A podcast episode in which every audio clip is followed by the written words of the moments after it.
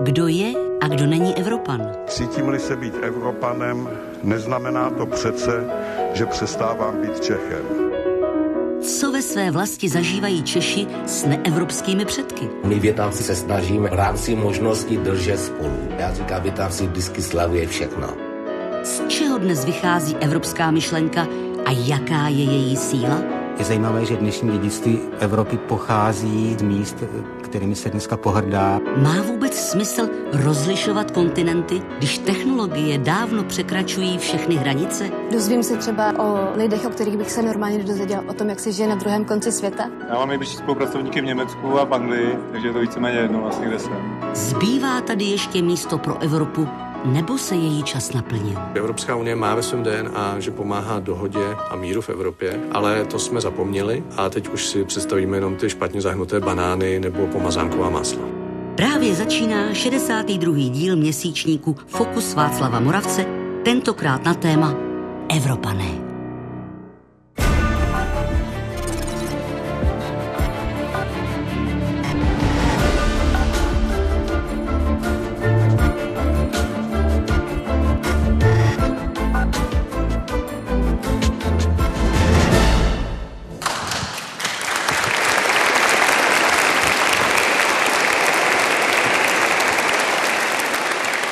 Hezký dobrý večer vám všem. Pro Aziaty jsou Evropané obyvateli toho poloostrova, který vyčnívá ze západu azijského kontinentu. Pro Brity, kteří opustili Evropskou unii, jsou Evropané ti, kteří podporují byrokracii a Evropskou unii. Britové si z Evropské unie i tohují, když eh, například v jednom z fórů říkají, Pythagorova věta má 24 slov, desatero božích přikázání 179 slov, americká deklarace nezávislosti obsahuje 13 slov a unijní vyhláška o prodeji zelí má 26 911 slov. Britům je jedno, že žádná unijní vyhláška o prodeji zelí neexistuje. Především o Evropě, Evropanech a stereotypech spojených s Evropou a Evropany. Ostatně mnoho z nich jsme slyšeli i v předvolební kampani Bude dnešní večer. Při jeho sledování vítám vás, diváky z Pravodajské 24, i diváky tady v nádherném hlavním sále Trojského zámku v Praze. Ještě jednou hezký dobrý večer vám všem.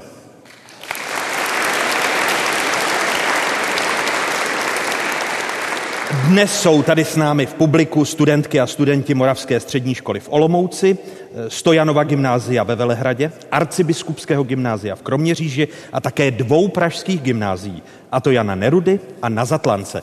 A dovolte mi, abych přivítal hosty první kapitoly, kterými dnes jsou místo předsedkyně Evropské komise Věra Jourová a stand-up komik Tigran Hovakimian.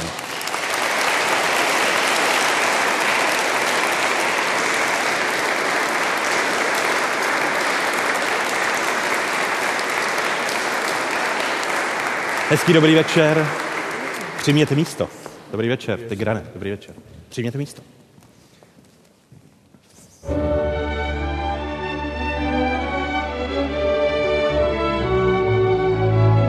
Vzpomínky na Evropu.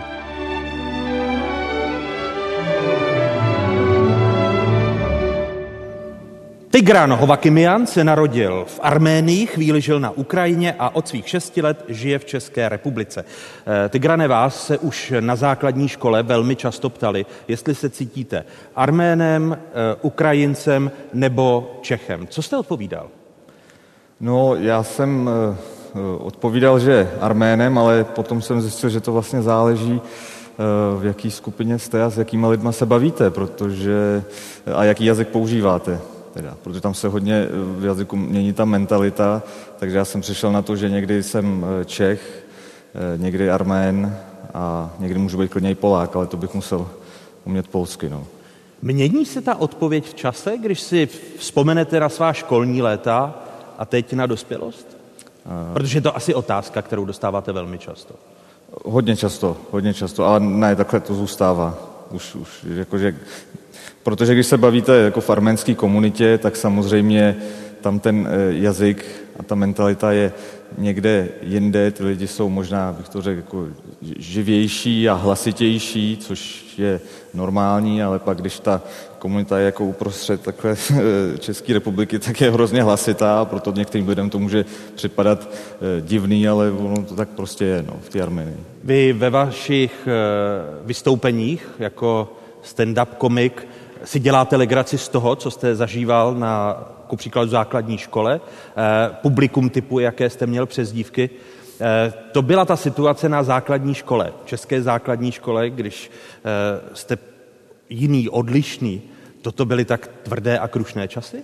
No, jako v té době jsem si to samozřejmě neuvědomoval.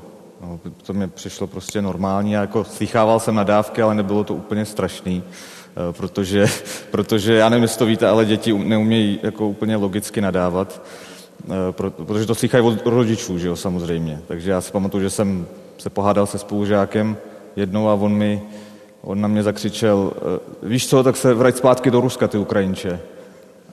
A já jsem nevěděl, co mám dělat, že jo, jestli, jestli mám odjet na Krym nebo, nebo co, takže to, to, bylo to divný, no. Bylo to divný, bylo to divný. a to, že si z toho děláte legraci ve svých skečích, je taková veřejná psychoterapie s odstupem času? Možná jo, možná jo, protože já jsem si v té době neuvědomoval, že jsem, že jsem jiný než ostatní, protože když je vám 6 let, tak a všude kolem jsou děti, tak jste jeden jako z dětí. No a to až pak eh, časem si uvědomíte, že aha, tak já vlastně, eh, já vlastně vypadám jinak než, než ty ostatní. A to si přesně pamatuju ten moment, když jsem jel v metru a díval jsem se na sebe do toho, zrc, jako do toho okna v metru a uvědomil jsem si, že vlastně vypadám jinak než ty lidi, co se dějí. A říkal jsem si, jak oni mě asi vidějí, tyjo. No, tak a od, od té chvíle to začalo. To bylo kdy? Kolik vám bylo? To mi bylo třeba 17. 17. No. A tam jste si uvědomil, že jste úplně jiný, úplně odlišný, no, úplně než lidé, ne. kteří jsou v metru. Úplně ne, ale říkal jsem si, no nejsem jako stejný jako oni, no. Nebo možná jako jeden, protože tam byl ještě jeden arménec, co tam seděl, tak jsem říkal, jo, tak ten je stejný jako já. A jinak ty ostatní vlastně jsou vizuálně odlišní, tak jsem říkal, jo, aha, a jak oni mě asi musí vidět, protože já, když jsem viděl třeba nevím, Libanonce, Egyptiana v metru, tak taky jsem ho viděl nějak jako, a asi jsem se na ně díval jako českýma očima, jsem zjistil. No. Má Věra Jourová podobnou zkušenost, protože dáma, která přijde z východní Evropy, usedne do Evropské komise, teď je dokonce její místo předsedkyní, tak to je ta místo předsedkyně z toho Ostbloku. Cítíte to? Když jsem přišla do komise, tak pro ilustraci, komise to jsou všechno hodně velcí kluci a holky, bývalí, místo před, bývalí eh, eh, premiéři, vicepremiéři, ministři, fakt kariérní politici, léta v politice, což nebyl můj případ. A navíc jsem byla žena z východu. A jestli mi to někdo dával najevo, a je to možné, že to tam trošku jako pracovalo ve vzduchu a já jsem si po nějaké době uvědomila, že jestli tohle má se otočit proti mně, tak si to způsobím sama. Takže já jsem se rozhodla, že si to vůbec nebudu připouštět, nebudu, nebudu sledovat e, nějak ufňukaně to, že někdo se ke mně nějak staví a že si prostě opravdu budu razit tu cestu a že budu dělat to, co e, budu e, považovat za hnutné. A během toho prvního mandátu jsem e, se dostala mnohokrát do pozice Davida Goliáše, toho Davida tedy, protože jsem eh, musela jednat s Volkswagenem o tom, aby eh, kompenzovali lidi, kterým prodali eh, ta cinklá auta. Samozřejmě mnohá jednání s velkými internetovými giganty, s Facebookem, Googlem a tak dále. Musela jsem řešit spoustu opravdu zásadních věcí, které pro které jsem potřebovala být vybavena dostatečným sebevědomím. A nějaké mindráky, že jsem žena z východu, to jsem si vůbec nesměla připouštět. Vůbec by se mi nedařilo v práci. Tedy říkala jste si, nesmím jim dát záminku, že jsem ta komisařka z Ostbloku. Oslabovalo by mě to. Nemohla jsem si to dovolit, protože jsem opravdu chtěla uspět, chtěla jsem dosáhnout výsledku a e, ta konkurence je neuvěřitelná. Komise je uh, sice instituce, ve které se snažíme domlouvat, máme tam eh, v podstatě trvalé hledání různých kompromisů, ale zároveň je to neuvěřitelně konkurenční prostředí. Takže teď je tam třeba velice silný komisař francouz eh, a ten je vybaven i takovou tou tím francouzským sebevědomím ve Francii, když možná to potvrdí další host, který tam žije, tam, když máte funkci, tak s tím nakoupíte jakousi povinnou úctu. Je tam daleko větší rozdíl mezi těmi, kteří jsou nahoře a těmi, kteří jsou dole. Zatímco my na ty nahoře, a to je možná dědictví komunismu, nadáváme, protože taková úcta k lidem v politice tady není. My jsme placatá společnost. Tady placatá. je placatá. Tady je velice uh, malá vzdálenost a podle mě to není dědictví komunismu, spíš možná reformace, protože já tohle vidím v zemích, kde byla silná reformační hnutí, vidím to v Nizozemí, vidím to vlastně i to s tou reformací možná tak nesouvisí, ale ve skandinávských zemích v Dánsku. Myslím si, že se podobáme tímhle, že je tady poměrně malá, eh, malé uctívání autorit eh, a je to dobře i špatně zároveň, myslím. Autorita v arménské společnosti je spíš podobná tomu francouzskému pohledu asi než českému. No já si myslím, že autorita v arménské společnosti je podobná autoritě v arménské společnosti, že tam je zase, zase, trošku, zase trošku jiný než, než eh, ve, ve Francii, protože eh, já jako co znám od svých rodičů, kteří sledují arm, arménskou televizi u nás doma, tak taky nadávají na politiky. Že, jakože tam, když nějaký politik se nechová dobře nebo krade a takhle, tak tak mu nadávají. No. A nevím, jestli... taky nadávají na politiky, nepochybně, ale uh, myslím, že ta společnost je nastavená tak hierarchicky, uh, že jsou tam ty odstupy a ta mentalita je promítnutá do Evropské komise, spíš než ta placatá, takže uh, to, co mi třeba dělalo uh, za začátku problém a dělá mi to do dneška, vlastně si pořád uvědomovat, že jsem v té vysoké pozici, že mám ten obrovský vliv, že si zasloužím povinnou úctu eh, a neustále to srážím sebe, ironickými žerty a uh, myslím, že moje okolí to někdy těžko snáší, protože si myslí, že bych to neměla dělat. Existují nějaké stereotypy, se kterými se jako eurokomisařka z východní Evropy uh, setkáváte nebo setkávala jste se? Vy říkáte, že si to nesmí člověk připouštět, musí vystupovat tak, aby mezi velké kluky a hochy zapadl, když vás budu parafrázovat. Ale stereotypy, které o východní Evropě se tradují v Bruselu a podle vás jsou e, neoprávněné a snažíte se nejčastěji rozptilovat. Spíš jsou tam nějaká očekávání, ty jsi tam odtud, tak eh, od tebe můžeme čekat tu a tu reakci.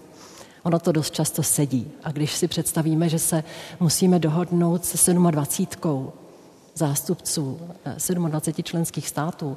Britové odešli, což je velká škoda, protože ti do toho dávali takový ten uh, důraz na přiměřenost regulace a, a, a Bojovali proti vyhláškám no. o zelí, jak jsem zmiňoval, 29 tisíc, víc než 29 tisíc slov, vyhláška, která ani neexistuje. Je to jedna z mála vyhlášek, kde eh, možná bojovali až do konce, že ne, to neodhlasovali. Oni totiž Britové nakonec odhlasovávali ty věci. Ale spíš taková ta očekávání a co se týče stereotypů, myslím si, že pro některé země z východu je typické, že tam přijedou ministři, všechno odsouhlasí a pak přijedou domů a nehlásí se k tomu. A Tedy, že hrají tu hru Brusel je něco cizího a my vlastně do Evropy nepatříme. A může to dělat ten dojem. Tigranes, jakými stereotypy jste se setkával vy a setkáváte? Tak eh, já nevím, jestli na to úplně potřeba odpovídat, tak jestli mě vidíte, tak chápete, že no, jakože, no tak samozřejmě, že jsem muslim, eh, což nejsem, a i kdybych byl, tak si myslím, že to je úplně v pořádku a že eh, vím, že dokonce nějaký kluk, to mi bylo asi 20 let, se mě ptal, že se v Arménii máme muslimství, a já úplně nevím, jestli to slovo existuje, ale, ale řekl jsem, že, že ne, tam většina lidí neví, že tam 99% obyvatel jsou křesťani, pak, že kradu, což je někdy pravda, ale to... ale už, už se to snažím omezovat. A, a, no a že kradu lidem práci a takhle. Jakože, a to, to, to mluvím třeba deset let zpátky. Dneska už vlastně se nesetkávám. Ale, ale to je zase progres, eh, nebo vývoj pozitivním směrem. Nejdříve, že kradete, pak jste se dostal do stádia, že kradete práci a teď, teď už že dávám práci. Teď... ne, tak já mluvím o tom období, kdy začala ta velká jako první vlna ty velké migrace, tak eh, to i vlastně některý moji, někteří moji kamarádi, o kterých jsem to jako nečekal, tak začali jako, že no a to, to bude, to bude, chápeš, to bude, to, to prostě my jako ne, nemůžeme. A říká, ale chápeš, že já jsem taky migrant, že jsem taky emigroval. No jo, ale ty, ty seš v pohodě.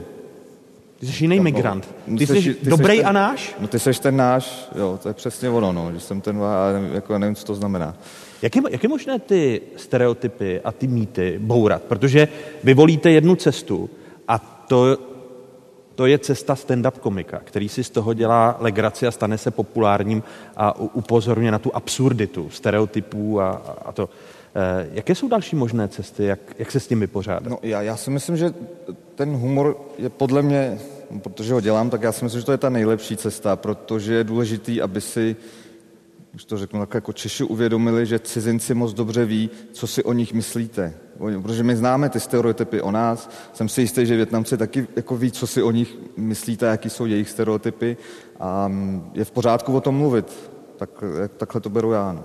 je v pořádku o tom mluvit. Jak proti tomu bojují eh, ti, kteří mají chránit evropské hodnoty a jedna z těch evropských hodnot, vtěsněná do sloganu jednota v rozmanitosti, se ukazuje, že právě jí brání ty stereotypy. Hmm. Rozmanitost je úžasná věc, to je na Evropě to úžasné.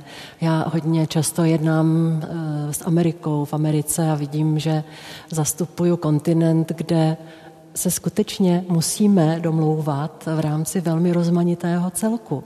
A hledáme neustále ty e, někdy nejnižší možné společné jmenovatele. A rozmanitost je super, když nás obohacuje a posiluje, ale v momentu, kdy eh, se někdo jakoby vydělí a začne to svoje prosazovat na úkor toho celku, tak samozřejmě, že máme v Evropě problém. A jenom k tomu metru. Já jezdím často metrem v Bruselu a tam to tak není, že někdo je jiný. Mě to hrozně baví sledovat metru. Já tam fakt okukuju lidi Každý je jiný. Je to opravdu velice barvitá společnost a řekla bych, že to i tu společnost trošku má k nějaké vzájemné toleranci a k nějakému přijímání té jinakosti, což eh, myslím, že v těch monokulturách eh, nemůžeme zažít.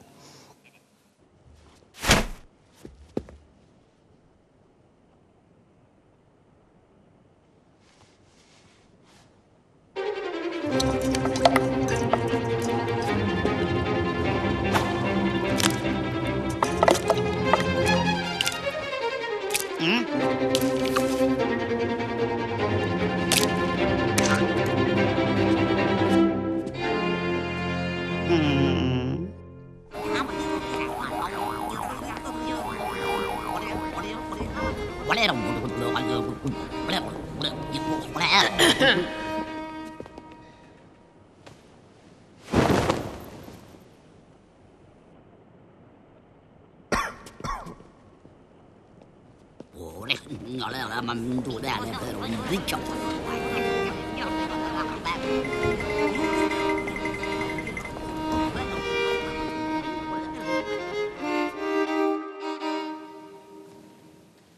Planeta Země viděná eh, s odstupem z vesmíru. Eh, když se Věra Jourová podívá na Evropu s odstupem, není její zásadní problém tom, že ta nejmladší generace, která je dnes tady s námi na Trojském zámku nebo v Trojském zámku, eh, tak je kosmopolitní, spíše globalizovaná a do toho vidíme v Evropě vzestup nacionalismu, to znamená ta sjednocená Evropa. Eroduje i tím, že ten střed je čím dál uší a dochází k té velké propasti mezi nejmladší generací, která je kosmopolitní, a, a těmi, kteří se bojí, jsou možná úzkusnější a tíhnou k nacionalismu. Já si to nemyslím. A kdyby, eh, kdybych neviděla mladou generaci, která právě eh, myslím, v řadě průzkumů, i teď v nějaké debatě, kterou jsme otevřeli v rámci tzv. konference o budoucnosti Evropy, kdyby nám eh, mladí lidi jasně neříkali, že chtějí žít v Evropě, v Evropě bez hranic, tak bych z toho měla opravdu hodně depresivní pocit. Eh, ta eh, kosmopolitní společnost, eh, ta celosvětová, je nevyhnutelná díky digitální integraci. Protože skutečně přes digitál se nám odbouraly hranice, i Atlantik zmizel a jsme všichni propojenější. Přesto si myslím, že u mladé generace ta evropská identita existuje ale nechtějme po lidech, mladých lidech, ani po starých lidech, aby eh, nám eh, říkali v každé druhé větě, jak adorují, eh, jak obdivují Evropu, když je to něco, co se bere jako samozřejmost. Prostě žijeme ve společné Evropě, máme tady zaručené svobody, relativně slušnou životní úroveň, máme tady relativně slušnou bezpečnost a lidi si neuvědomují, že to je tím, že v Evropě společně pracujeme na tom, aby to tak bylo a aby to tak zůstalo. Tigrane, jak rozumíte sousloví evropská identita? Tady máme naši eurokomisařku, která má ve svém portfoliu evropské hodnoty, mluví o evropské identitě. Vy jste občanem České republiky. Jak rozumíte sousloví evropská identita? Uh, já nevím.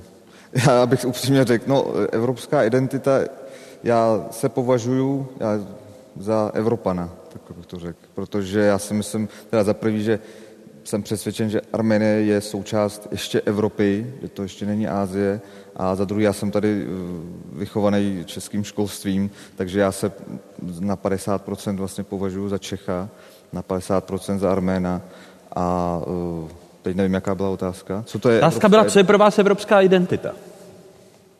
Co to, co to je, jaké hodnoty, když se řekne, eh, že máme eurokomisařku, která má ochraňovat evropské hodnoty. Jaké ty evropské hodnoty to jsou, které, které možná jak, jak formují... ochraňovat? No, eh, co ochraňovat, jo? Co ochraňuje Věra Jourová? Co ochraňuje? No já myslím, že eh, za mě je to teda určitě svoboda slova, svoboda médií a, a svíčková. No, tak Tohle, tohle, tohle prosím, protože ji mám rád. Já vám řeknu, co taky ochraňuju. Bramborový salát, tak jak ho dělávala moje babička. Já totiž nechci, abychom z Evropy opravdu lidem strkali nos do toho, jak žijí, eh, co, co si mají myslet a tak dále. Takže zachovat svobodu, zachovat i eh, takové ty eh, naše speciální Eh, libůstky a, a zvyky a tradice. Myslím si, že to je hrozně důležité. A myslím si, že se eh, hodně lidí, kteří nenávidí Evropskou unii, tak se pouštějí právě do toho, že ji kritizují, že tohle přesně se děje. Já si myslím, že se to neděje, že, že Evropská unie spíše, zvlášť v poslední době po, po migrační krizi, že se fakt zaměřuje na věci, které nemohou řešit státy, regiony, obce nebo rodiny a že fakt se snažíme řešit věci, které jsou nám společné a které, když začnou krachovat, tak budeme mít společný problém. Takže když jste mluvila... svíčkovou já sama neumím, tak bych se k ní moc nehlásila. Takže Tigranovi ochraňujete svíčkovou a sama sobě bramborový salát, ale eh, vy jste použila sousloví nestrkat nos do věcí v těch jednotlivých státech. Zároveň čelíte výzvám, k vašemu odvolání, odstoupení od Viktora Orbána, maďarského premiéra, protože strkáte nos do maďarských věcí, když použiji, použiji vaše sousloví. Jak eh, těžko se vám to poslouchá, když máte ochraňovat evropské hodnoty, svobodu slova, svobodu médií, což vidíme, eh, že je například ve východní Evropě, v Maďarsku, v Polsku omezováno, a zároveň čelíte tomu, že vy právě strkáte nos do maďarských věcí a nepřísluší vám to. Já strkám nos tam, kde mi to přísluší a kde mi už dal Evropský eh, soud moc krát za pravdu, že to jsou věci, jako je eh, vláda práva, jako jsou demokratické principy, že to jsou prostě věci, které musíme společně mít zaručeny v celé Evropě, ve všech zemích, protože jinak ten systém začne degradovat. Když budeme mít diktátora nebo autokrata v jedné členské zemi, to znamená někoho, kdo úplně eh, zlikviduje všechny demokratické pojistky, ať už jsou to svobodná média, nezávislá justice, aktivní občanská společnost, tak když bude někdo takový eh, lídrem nebo prezidentem nebo premiérem nějaké země, já si neumím představit. Je Viktor že, Orbán že, autokrat? Viktor Orbán systematicky omezuje právě všechno, co jemu by mohlo omezit moc. Je autokrat? Já mu nebudu dávat tu nálepku, ale je to někdo, kdo sám o sobě říká, že vytváří i, le, i liberální demokracii, neliberální demokracii. Toho rozčílilo, že já jsem řekla, že ne i, i liberál, ale il demokracii. A já si zatím stojím, protože v momentu, kdy v tom systému chybí nějaké důležité komponenty, tak je to jak v nezdravém těle, když chybí nějaká látka nebo nefunguje nějaký orgán. Mrzelo vás, že se vás nezastal český premiér a lídr hnutí, které vás do Evropy nominovalo? Upřímně, mně stačilo, když, když k tomu mlčel. Má stand-up komik nějaký for na tuto odpověď? Uh, Viktor Orbán je autokrat. Můžu takhle říct? Protože já se to můžu dovolit, že jo? Já nikoho, nikdo mi doufám, že nic neudělá potom. No, Ptají se e, naši studenti a studentky v průběhu dnešního večera. První dotaz. Olomouc, dobrý večer. Dobrý večer. Jmenuji se Aneta Grapmlerová, jsem z Moravské střední školy a ráda bych vám položila otázku ohledně migrace. Jak vnímáte současnou migrační krizi? Přistupujeme k tomu jako Česká republika důsledně? Máme se čeho obávat? Řeší to nějaké jiné země příkladně, ideálně? Tak, otázka, já začnu s dovolením u e, Tigrana. Jak, jak jste vnímal tu, tu diskuzi i předvolební diskuzi o migrační krizi a e, řešení té migrační krize Evropy? Mě upřímně řečeno, já, když ku podivu já se o migrační krizi úplně tak nezajímám, ale uh, sledoval jsem ty politické debaty a zdálo se mi, že to je něco, co už je dávno, dávno za náma, že vlastně ty politici se opírají o něco jako, že žádný migranty, a nebo naopak chceme migranty, když to jsem nikde neviděl, takže žádný migranty a, a, a ne, ne migraci, tak se mi zdálo, že to už je pět let zpátky tohleto, že vlastně jako oni se, já chápu, že se snažili vyděsit ty lidi, jakože volte nás a bude to v pořádku, ale mně přijde, že, že už to bylo dávno vyšumělý. Nebo aspoň v médiích tohle téma. Samozřejmě spíš nechám... Věra Jourová, odpověď abyste odpověděl. na dotaz Olomouce. Když můžu odlišit tu dobu opravdu velice temnou, rok 2015, masová migrační vlna ve směs nelegálních přistěhovalců, v kombinaci s teroristickými útoky, tak skutečně ta, ta atmosféra nebyla dobrá. A tehdy jsme udělali chybu, že jsme nutili členským státům tu povinnou kvotu, že se neřešily nejdřív otázky e, vnější hranice, větší práce v těch zemích, odkud migranti přicházeli a tak dále. To byla chyba, která s námi žije dodnes. A já jsem to tehdy kritizovala, ale to už nechme stranou. My jsme se poučili a navrhli jsme teď novou asilovou a migrační politiku, kde, vy jste se ptala na Českou republiku, kde Česká republika sedí u stolu a jedná o tom, jak ji nastavit lépe, abychom eh, dodrželi humanitární právo, to znamená, abychom eh, dostali eh, našim povinnostem, povinnostem ve smyslu poskytování azylu lidem, kteří opravdu prchají před válkou a jsou v ohrožení života. A jakým způsobem řešit nelegální migraci. Česká republika je u toho, myslím, že je konstruktivní, myslím, že se dnes hledá způsob, jakým bychom čelili těm budoucím velkým migračním vlnám. Teď tady není velká migrační vlna, ta čísla jsou poměrně nízká. A vy ji očekáváte jako Evropská komise?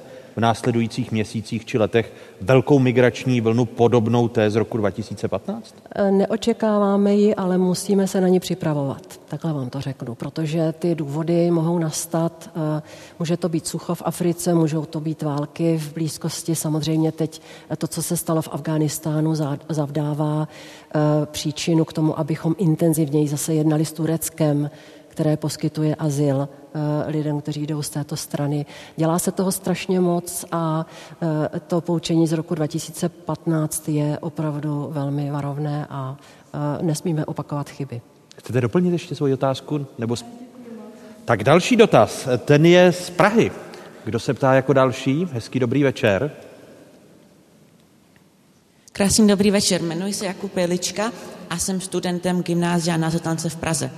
Rád bych se vás zeptal, jestli si myslíte, že čeští občané a občané ostatních členských zemí vnímají jinak rozdíly jinakosti mezi občany. Děkuji vám. Kdo začne? Věra Jourová? No, Jakube, děkuji za otázku.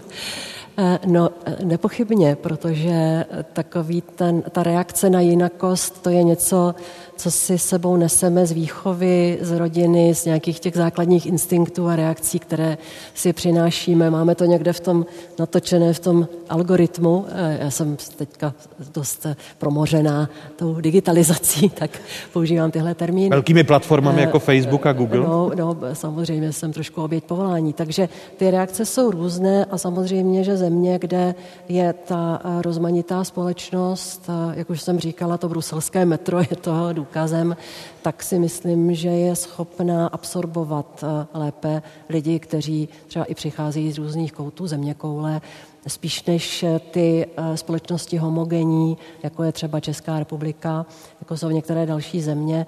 Já se hodně zabývám integrací romských občanů a vidím, že třeba zrovna v těch zemích, kde je ta monokulturní společnost, že je teda větší problém, než třeba v Itálii nebo v některých dalších západoevropských zemích, kde žijí, žijí Romové, Španělsko, eh, skvěle integrovaná záležitost. My jsme, eh, jsme asi nej, nejvíce homogenní společností, když srovnáte státy 27? Nemám, určitě v kontrastu se západní Evropou ano ale nemám data teď v hlavě, abych třeba srovnala s Polskem, s Maďarskem nebo s Rumunskem. Odpověď Tigrana Hovakimiana? Já jsem byl nedávno ve Vídni a musím říct, že jsem se tam cítil jako doma, no, protože tam, tam je těch cizinců opravdu hodně a když jsem večer vyšel ven, tak vlastně tam byl jenom samý cizinci. Já nejsem si jistý, jestli jsem potkal nějakého jako čistokrevného Rakušana, zatímco tady v Praze Těch cizinců teda taky přibývá poslední dobou, ale není jich tak eh, moc, aby, abychom je viděli na každém rohu. No. Takže myslím si, že Češi se ještě na cizince dívají s takovou jako zvídavostí, nebo aspoň já to tak mám, že vždycky, no a ty seš teda z té Arménie a co, co tam teda jako děláte? A říkám, no, co asi, no, samý co tady, akorát v jiný řeči, no. Prozatím děkuji prvním hostům a děkuji Jakubovi děkuji. za jeho otázku. Děkuji vám a pokračujeme.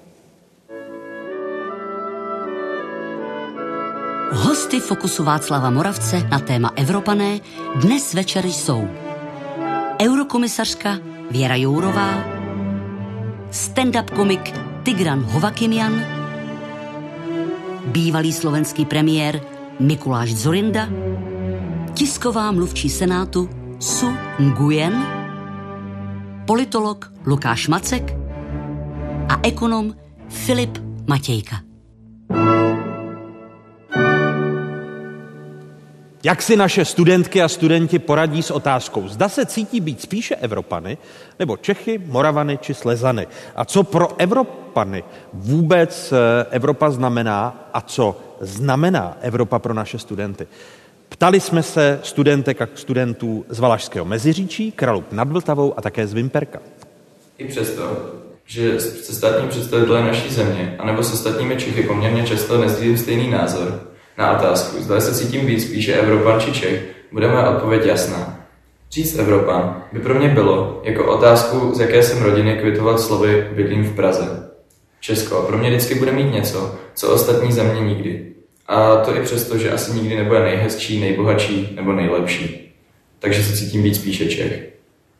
Česká republika, jakožto malý vnitrozemský stát, neměla nikdy možnost spolu rozhodovat o tom, jak bude Evropa část země, ve které žijeme, vypadat. Od roku 2004, kdy Česká republika vstoupila do Evropské unie, se zástupci naší země podílí na budoucnosti a prosperitě světa dílu, kde svoboda, lidská práva a vzájemná tolerance nestrácejí smysl. Jsem hrdý na to, že vyrůstám právě v Evropě. Evropa pro mě symbolizuje pestrost a kontrasty. Víme totiž, že ty odlišnosti ať už náboženské, kulturní nebo třeba jazykové, obohacují společnost jako celek. Zároveň, však trochu paradoxně, vnímám Evropu jako jednotnou, protože se většina shodne na té nejdůležitější prioritě, která mimo jiné dovoluje, aby mohl každý svou jedinečnost projevit. Demokracii. Co pro mě znamená Evropa? Slovo Evropa pro mě znamená kontinent, mnoho jedinečných států a můj domov. Mám možnost žít v samotném srdci Evropy, v Čechách. Proto je pro mě důležité, aby Evropa zkvětala jak hospodářsky, tak i úrovni lidského žití. Aby se všem dostalo stejného vzdělání a možnosti v životě. Evropa je pro mě stěžením bodem ochrany a opory, která má své dlouhodobě zakořeněné hodnoty a tradice. Na otázku, jestli cítím spíše být Evropanem nebo Čechem, je jednoduchá odpověď. Cítím se být obojím. Ačkoliv se jako Češi od ostatních zemí Evropy občas lišíme, evropská kultura nám bude vždy nejblíž. Ale i tak samozřejmě cítím víc být Čechem, když na to nejsem vždy pišný. Často se stává, že s názorem nebo chováním většiny našeho obyvatelstva nesouhlasím a stydím se za některé politiky a rodáky, ale i tak jsem rád, že mohu říct, že jsem Čech. Být Evropankou pro mě znamená pocitovat pospolitost a mít v sobě víru ve vzájemné porozumění, protože naše historie vychází nakonec ze stejných základů, což nás spojuje mnohokrát více, než si sami uvědomujeme. E, sdílíme historická traumata, podobnosti v jazycích a občasně si tohle uvědomit a tím pocítit takovou kolektivnost, kterou v sobě máme nevědomě uloženou, mi přijde jako krásné vlastně. Druhou kapitolu dnešního Fokusu, eh, kterou vysíláme z hlavního sálu Trojského zámku, eh, která je ve správě Galerie hlavního města Prahy, otevírají.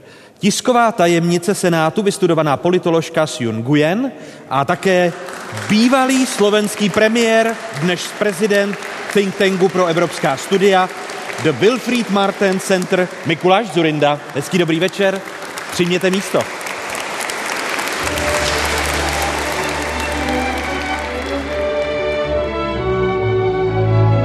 Evropské místo a čas.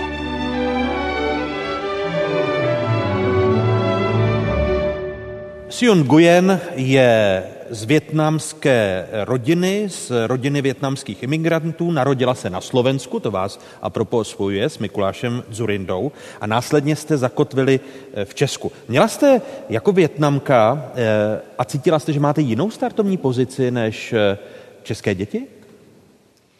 Přiznám se, že jsem to takto nevnímala. Jako dítě, už to tu zaznělo, to tak nevnímáte a zpětně viděno, jakou lepší startovní pozici můžete mít, než být ve srdci Evropy. Upřímně řečeno, nikde jinde na světě si myslím, že se lépe nestartuje. Eh, myslíte, že by to na jiném kontinentu nešlo, když se podíváte eh, na kontinenty Evropa, Spojené státy americké, po případě Austrálie? Eh, museli bychom se asi bavit o konkrétní oblasti, určitě, ale v tom, že je naše země eh, placatá, jak říkala paní eurokomisařka, eh, to má své výhody v tom, že ty příležitosti jsou možná více dosažitelné pro všechny, než v zemích, kde ta hierarchie je mnohem vybudovanější a je to třeba o něco složitější. Což je asi větnamská společnost, ne? která je výrazně hierarchická. To je pravda. Eh, společensky je velmi hierarchická a ten režim samozřejmě eh, se snaží eh, budovat všechno rovnostářsky, ale to jsme tady taky zažili. Zmiňoval jsem v úvodu stereotypy. Jeden ze stereotypů nebo kliše, které je vázáno k větnamské komunitě, že je uzavřená, tichá, ale pracovitá. Je to tak? To se Neodvážím se soudit. Na druhou stranu můžu říct, že v tomto duchu jsem byla vychovávána. To znamená, že rodiče v podstatě toto považovali za ctnosti a přáli si, abych se tímto směrem ubírala. Česká společnost je v tomto smyslu eh, více individualizovaná. Myslím si, že tady větší prostor pro to být sám sebou a eh, nejenom se neustále přizpůsobovat, což je důležitá vlastnost, ale zároveň eh, ve chvíli, kdy nemáte možnost rozvíjet v tom, se v tom, v čem jste třeba dobrý, jenom protože vám to ostatní říkají, že byste to dělat neměl, tak to asi taky není dobře. Takže mm, za sebe hledám někde tu rovnováhu. Eh, jako příslušnice větnamské menšiny, Mikuláš Zurinda jako premiér, který dovedl Slovensko do Evropské unie, premiér země, která patří k těm menším v rámci Evropy. Byla to výhoda nebo nevýhoda? No, to vie, ale povedal by som, že niekedy ta malá záhradka sa ľahšie pokope ako veľká, veľká rola. Čiže mierne tendujem k tomu, že možno tie naše problémy boli zvládnutelnejšie ako ja neviem v Rumúnsku alebo v niektorých väčších krajinách. Ale zase medzi nami bola to fuška. Které problémy máte na mysli? Tak povedzme manažovať ekonomické alebo sociálne reformy. Veď keď som začínala, bola nezamestnanosť na Slovensku 20%, regionálne 30% na východnom Slovensku. Možno si spomínate, že zbrojovky padali a všetci mi nadávali, že Havel a ja sme zatvorili zbrojovky na, na Turci a na Považí. Tak toto boli velikánske výzvy, keď e, miestami som sa bál do týchto regiónov ísť, pretože som zatváral fabriky. E, Menežovať tieto ekonomické sociálne reformy bolo veľmi komplikované, ale tak som mal pocit, že máme to v rukách, že tá krajina sa dá aj obehnúť, aj fyzicky že predsa len mám šancu nie len cez televíznu obrazovku, ale niekedy vystaviť tú svoju tvár ľuďom na ulici a ono to fungovalo. Aj keď mi nadávali, cítil som, že môžem hovoriť, že sa môžu ľudia na mňa pozrieť, že si ma môžu čuchnúť, či to myslím vážne, alebo, alebo ani veľmi nie. Vy teď eh, z pozice bývalého premiéra jezdíte po celé Evropě. Když se na to opět podíváme z odstupu, ty menší země, mají v sobě tu ambici eh, prorážet oproti třeba středním, jako je Česká republika, že to chcete natřít. Podívejme se na Pobaltí a jakou roli hraje v Evropské unii. Podívejme se možná na Slovensko. Eh, je to samozřejmost u těch menších zemí, ta ambicioznost ukázat to těm velkým? Ambicioznosť áno, ale nie som si istý, že je to priamo úmerné veľkosti. Podľa mňa eh, dynamika bola v niečom inom bola v tom, kvôli čomu som sa aj ja vrhol do politiky. Viete, keď tu prišiel do Prahy v 91. americký prezident Bush, ešte som netušil, nie že budem premiér, že budem v politike, tak mi zovrelo srdce a som si povedal, prečo Slováci, my nie sme takto akceptovaní? Prečo neobjavil Bratislavu? Vždy som túžil potom, aby sme sa vyrovnali aj tým najlepším. Toto ma hnalo. A máte pravdu, raz mi Šisel, rakúsky kancelár, povedal, že ide z vás strach, tak veľmi chcete, že ide z vás strach. No tak ja som mal o tom pochybnosti, ja mám ich dodnes, že z nás išiel strach. Ale keď si pozriem Slovensko, povedzme, keď som začínal, Slovensko ako je dnes, no tak je to nebe a dudy. Češi jsou ze zemí Vyšegrádské skupiny největšími euroskeptiky. Slovenský institut pro veřejné otázky zveřejnil výzkum z jara tohoto roku. Obyvatelé Česka, Slovenska, Polska a Maďarska v něm měli mimo jiné hodnotit členství své země v Evropské unii.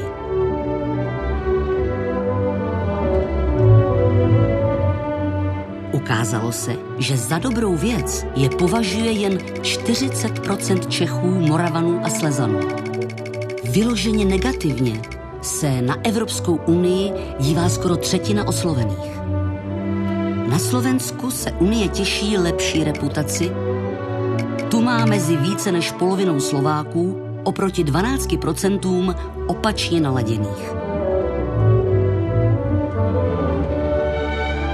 Obdobně to vidí i Maďaři.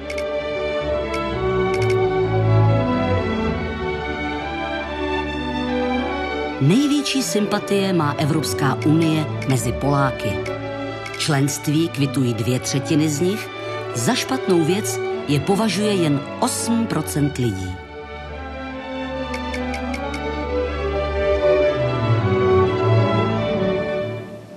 Pokud by Mikuláš Zurinda měl seřadit jeho interpretací příčin, proč e, Češi, Moravané a Slezané z celé V4 nejméně oceňují členství v Evropské unii. Jak by ten váš žebříček příčin zněl?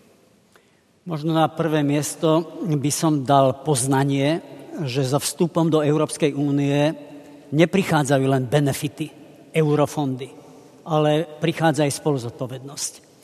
Niečo o tom viem, si pamätám, keď som raz prišiel na zasadanie e, Európskej ľudovej strany a vtedy ešte Radičova sa stala premiérkou, moja podpredsednička strany a s dievčatami na recepcii hovoria, že už, už ste očakávaní. A ja, chudák, som si myslel, že mi idú gratulovať, lebo som sa uhol Ficovi, viete, odstúpil som z kandidátky a vyhrali sme voľby. No ale namiesto toho, že by mi bola pani Merkel a ostatní kamaráti zagratulovali, som videl samé vážne tváre. Chceli, aby som prispel Grékom pôžičkou, pretože vtedy sa dostali do obrovských problémov. Ja som vtedy ne, nevedel, kde je sever. No, nechcem tu robiť z toho veľkú drámu, ale dal som dole sako a 15 minút, no, bolo to emotívne z mojej strany, pretože som Slovákom uťahoval opasky 8 rokov, alebo 6 rokov, alebo koľko. A ja som sa, Slováci sa ničím nepričinili o to, že teda Grécko sa dostalo tam, kde sa dostalo. Cítil som veľkú skrivodlivosť. Na strane druhej som chápal, že solidarita je významná hodnota, na ktorú sa aj my Slováci spoliehame. Čiže chcem len ilustrovať, aké to bolo trošku schizofrénne alebo protirečivé mojej samotnej duši. Bolo to ťažké obdobie pre mňa.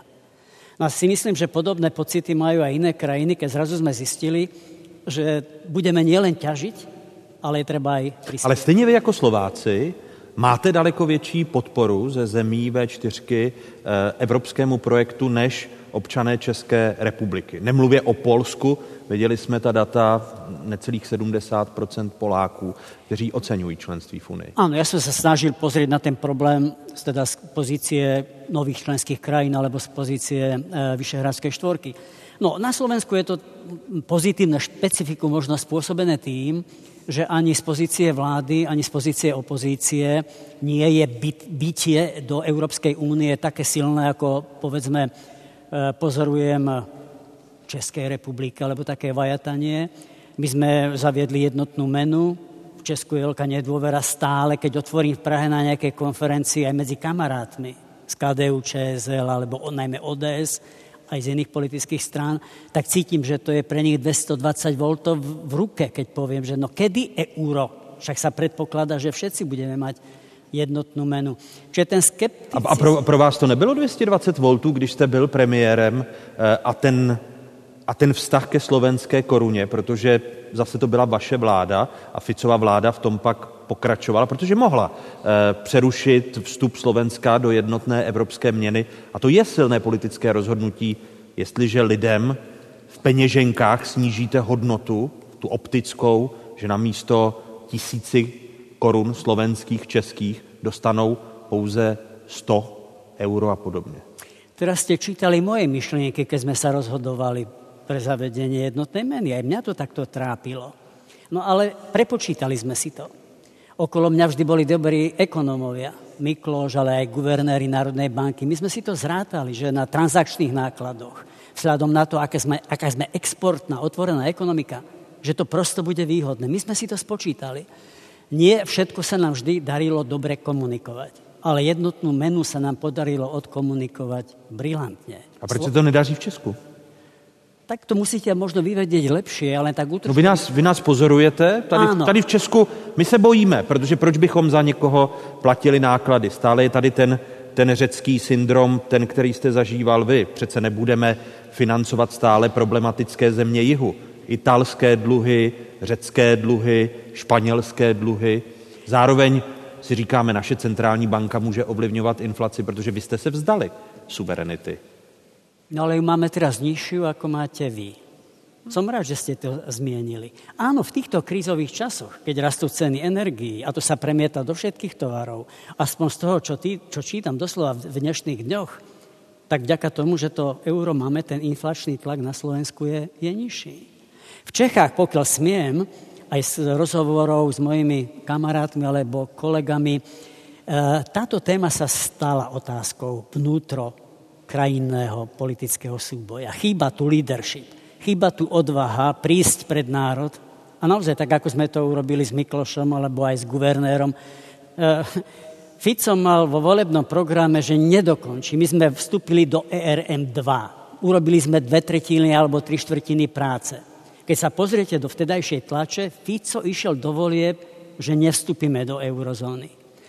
Vyhral voľby, strávil 3 hodiny v Národnej banke, vyšiel na tlačovku s guvernérom, povedal, dokončíme vstup do eurozóny.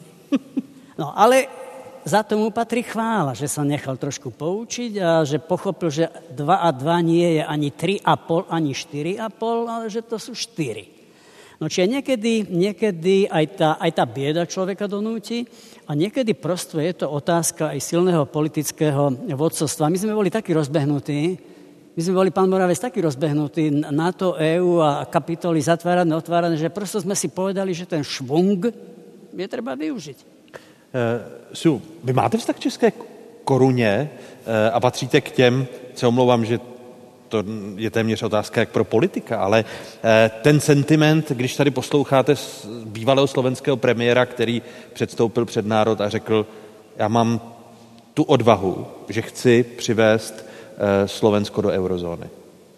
Tak já rozumím tomu, že symbolicky a samozřejmě i v těch praktických dopadech je to velká změna, velký krok, eh, který zaslouží eh, dlouhou přípravu. Ostatně s tím se mm, při přijímání eura počítá. A na druhou, a k české koruně mám vztah. Bylo mi líto, když zanikla 20 koruna papírová a, a tak dále. Ale na druhou stranu, když potom cestujete po Evropě, po světě, tak eh, zjistíte i ty praktické dopady, které to má. A to nejenom proto, že nemusíte do směnárny, ale zkrátka uh, ono to je symbolické ve chvíli, kdy máte v peněžence eura a můžete se přesunout z Německa do Francie, do Španělska a platíte tou stejnou měnou. Ono to opět symbolicky, ale samozřejmě i prakticky posiluje tu evropskou identitu a nějaké vnímání toho, že nejsme jenom jedna země, ale že jsme součástí kontinentu. Jako příslušnice větnamské diaspory, byť v druhé generaci, tak pro vás ta Evropa je spojována s jakými hodnotami? E, Tigran Hovakimian tady zmínil některé hodnoty. Vy, e, když se podíváte na historii Větnamu, e, válka ve Větnamu, Evropa jako mírový projekt, jaké to jsou hodnoty a identita, kterou vy osobně si spojujete s Evropou? Tak je to i se znalostí té historie. Není to tak, že eh, pouze za svůj život můžu říct, že jsou to tyto hodnoty, ale samozřejmě já evropský projekt vnímám jako mírový projekt a velmi úspěšný mírový projekt právě proto, že eh, když jsem vyrůstala a eh, rodiče mi vyprávěli o tom, jak chodili do školy a museli být kdykoliv připraveni zaběhnout do zákupu, se schovat vlastně do bunkru, ne do zákupu, pardon, tak eh, nejdřív mi to přišlo hodně vzdálené. Říkala jsem si, škola má tři patra, to je normálka, nevím, o čem mluví. Ani mě to teda, přiznám se, zpočátku moc nezajímalo, ale po, později jsem pochopila, že skutečně ona ta myšlenka toho, když se to nepovedlo po první světové válce s Německem, ale po druhé už k tomu Evropa přistoupila jinak a přijde mi to jako velmi silná myšlenka. Jenom si to možná každodenně neuvědomujeme. I vaší dvojce se ptají naše studentky a studenti, kteří jsou s námi v publiku. Eh, první dotaz je z Velehradu. Hezký dobrý večer. Dobrý večer. Dobrý večer. Eh, já se jmenuji Jiří Nevřivý a studuji na Scenové gymnáziu na Velehradě. A jak už jste tady se tady bavili o hodnotách, tak bych se vás chtěl uh, zeptat.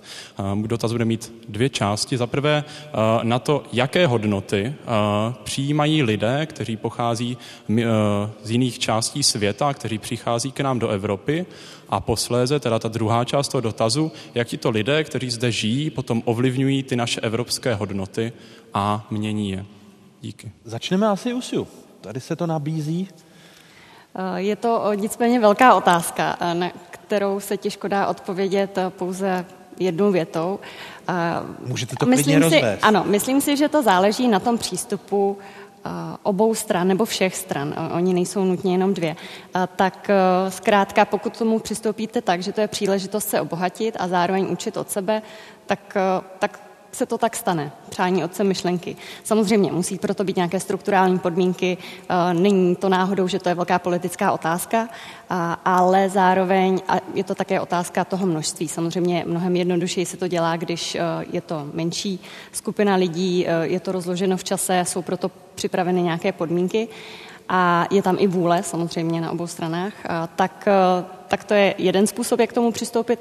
A když to, k tomu přistoupíte tak, že, a také se to ve světě děje, že ty komunity například už mají už tam mají uh, své předchůdce a drží se ve své komunitě, uh, v podstatě spíše mluví svým jazykem, než aby se zapojovali do toho prostředí, ve kterém žijí a to prostředí třeba zároveň to tak nechává stranou a nepracuje s tím, tak, eh, tak to je taky jiný přístup a také se to děje a tak eh, můžeme každý když si, začít. Když si vezmete vaše rodiče, uh-huh. je, ještě abych navázal s dovolením na tu otázku, eh, co vám říkají rodiče, v čem je obohatila Evropa uh-huh. a čím si myslíte, že ku příkladu větnamská komunita obohacuje uh-huh. Českou republiku nebo, nebo Evropu?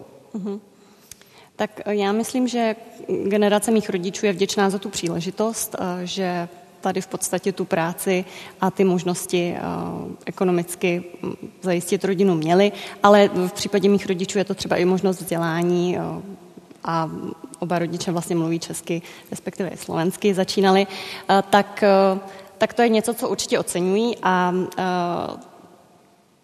Promiňte, potom... potom a ta druhá se... otázka, čím si myslíte, že větnamská diaspora obohacuje Evropu? Mm-hmm. Eh, protože tak ta otázka zněla. Mm-hmm. Tak eh, ono potom v druhé generaci už, je to, už, už to není otázka toho, že to je konkrétně větnamská komunita, ale tím, že je více integrovaná, tím, že je tady uh, vychovaná, vzdělaná, tak se zapoje do, do, do všech uh, součástí společnosti.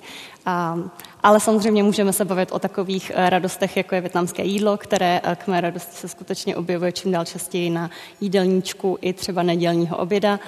Um, vedle svíčkové může občas být, um, všichni mých kamarádi mluví o bunbo nambo, samozřejmě se to tak nevyslovuje, ale je to oblíbený pokrm. Takže, takže... takže Věra Jourová krom svíčkové a bramborového ano. salátu už obhajuje i, jak se to správně vyslovuje? Uh, bunbo nambo. A jsou tam tóny. Slyšíte, že eh, ty slabiky byly stejné, ale jsou tam eh, tóny, které hudebně nadaní většinou slyší. Mikuláš Zurinda, odpověď na tu otázku z Velehradu. Ste Jirži z Velehradu. Keď počujem Velehrad, vždy mi naskočí samozrejme rok 1985, to som mal už 30 rokov, hoci sa to nezdá. Ale to bol začiatok pádu komunistov.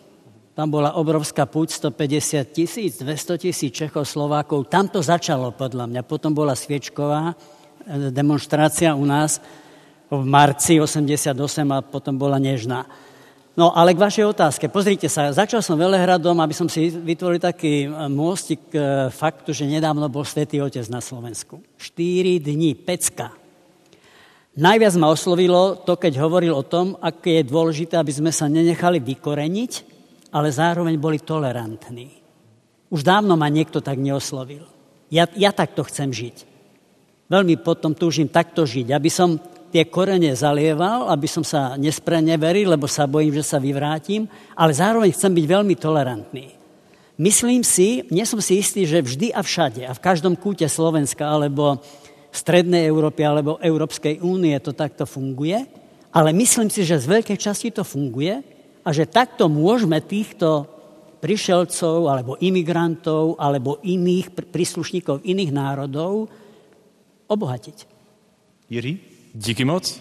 Další otázka. Skromně říže. Hezký dobrý večer. Dobrý večer. večer. Moje jméno je Kristýna Bulvasa, jsem tady studentkou arcibiskupského gymnázia v Kroměříži. A moc by mě zajímalo, co to podle vás znamená být Evropanem v dnešní době. Mikuláš Zurinda? No byť Európanom znamená nezabudnúť na to, ako históriou sme prešli, aké to bolo turbulentné, teraz mierim na prvú, druhú svetovú vojnu, na komunizmus, na rozdelenú Európu. A vy ste z gymnázia, keď som dobre počul.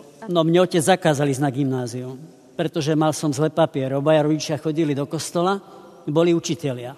Tak keď som sa narodil, už neučili. Toto sa nesmie vrátiť. Toto sa nesmie vrátiť. Pre mňa sloboda je alfa aj omega. A dnes trošku som ponervózny, lebo už tu nie je komunizmus, ale sú tu iné fenomény, ktoré tak trošku nám šliapu na jazyk. A budem veľmi otvorený. Ste mladí ľudia, sa mi treba hovoriť otvorene. Vyrušuje ma tu a tam snaha definovať, čo je politicky korektné a čo už politicky korektné celkom nie je. Toto nesmieme dopustiť. Sloboda Našou výzvou, vašou výzvou je za každú cenu brániť slobodu. Nesmieme sa báť povedať to, čo si myslíme. To, čomu veríme. Byť otvorený voči sebe. Toto by mala byť Európa zajtrajška podľa mňa. Sú vaše odpověď na tu otázku z Kroměříže? Já odpovím a potom by mě zajímala třeba i vaše odpověď, protože um, co znamená být Evropanem, to je otázka pro každého z nás a to potom tvoří teprve tu odpověď. Eh, já bych se možná vrátila k tomu eh, jednota v rozmanitosti, to je pro mě Evropa. To znamená, že každý, a to říkal ostatně i pan eh, Zurinda, že každý musí mít ty své kořeny, nebo pokud chce samozřejmě, tak si udržet svoje kořeny, ale zároveň pracovat s tou rozmanitostí a s tím, že Evropa je kontinent, je to naše velká výhoda, je, žije zde nezanedbatelný počet obyvatel a můžeme těžit právě z této síly. Já si vzpomínám na to, když jsem první týdny, měsíce žila v Ázii, kde zkrátka ty geografické v Číně, kde ty geografické rozdíly jsou obrovské. To není tak, že jdete do Brna dvě hodiny. To, zkrátka je obrovská země a ve chvíli, kdy se někdo, hm, taxikář třeba zeptal, odkud jste, tak to vůbec nedávalo smysl říct z České republiky.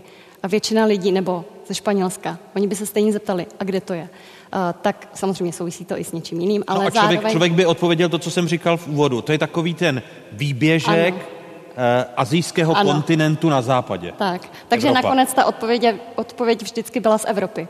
A to bylo jasné, a nebo když jsem říkala z, Česko, z Česka, tak oni většinou řekli z Československa a já jsem říkala, no už to není Československo, ono se rozdělilo na dvě země. A otázka byla, a proč to udělali?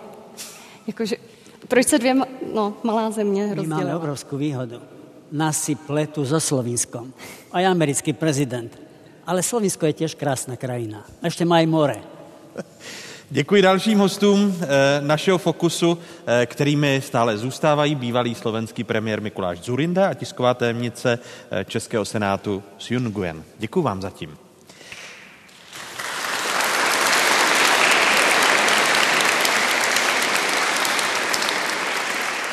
Sýrii se narodil, v Sýrii také vystudoval, ale nakonec zakotvil v České republice. Co ho sem vedlo a čeho se v České republice musel vzdát a co naopak získal, natáčel jsem se stomatologem doktorem Ahmadem Aminem Abosalohem.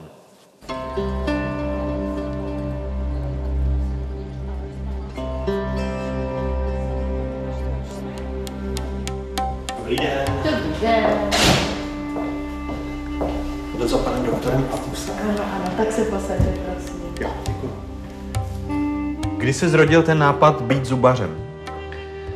Uh, už dávno, už ve střední škole a to díky tomu, že rodiče chtěli, abych byl doktor. Co byly důvody vašeho odchodu ze Sýrie? To, že jste měl nastoupit po studiu medicíny na vojnu? Uh, nebyla to vojna, jakoby sama o sobě. Vojna není problém, ale byla vojna uh, pod kým nebo s kým. Musel bych bojovat s Asadem vůči Syřanům, vůči našim lidem. Nedokážu si představit, že bombarduje, já nevím, Alepo nebo jakékoliv syrské město. Syřany tehdy, nebo ti mladí lidi měli tři, tři varianty. Buď bojovat proti Asadovi, těch spousta bylo, uh, buď bojovat s Asadem, anebo utéct někam. Já třeba osobně jsem rozhodl, že budu do Evropy, kde můžu vlastně jakoby začít můj nový život. Já jsem potřeboval jenom být v bezpečí vlastně. To je všechno, co, co jsem hledal. A samozřejmě místo, kde můžu pracovat, kde moje vzdělání může být jakoby uznán, abych mohl uh, pracovat.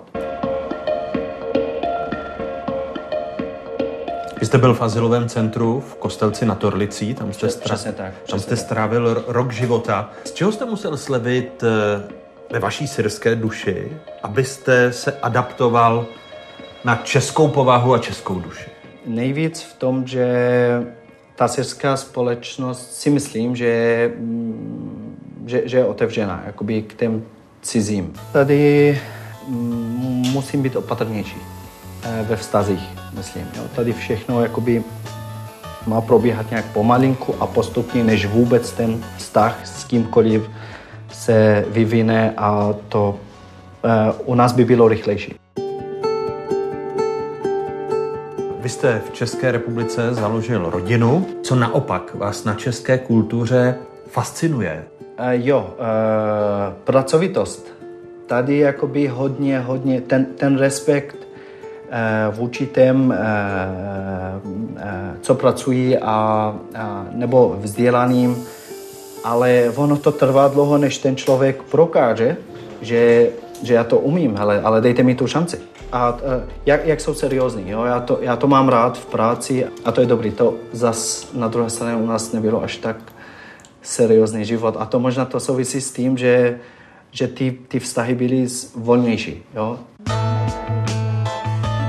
Jak dlouho vám to trvalo, než jste z pozice uprchlíka nebo emigranta se stal vedoucím lékařem v prestižní klinice?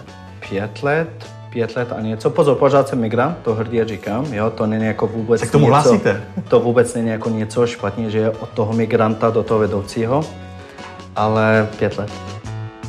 Čím obohacuje Evropa syrskou diasporu v Evropě? Když se o tom bavíte a říkáte si, hele, to je... Sice jsme opustili rodnou zemi, ano, ano, ano. ale, ale tohle stojí za to, protože jo. ta Evropa nám dala úplně něco nového. Co vám dala Evropa? Eh, svoboda.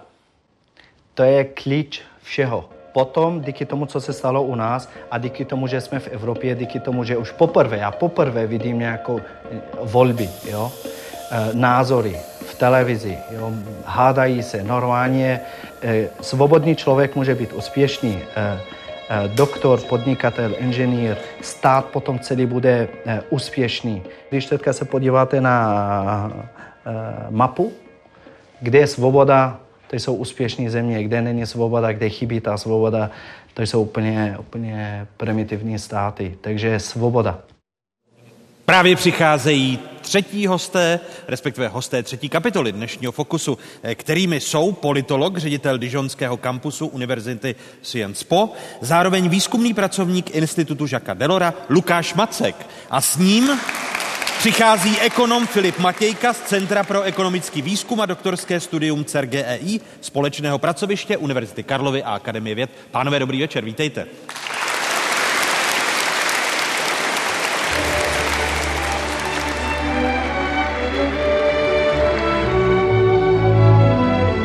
Evropská duše.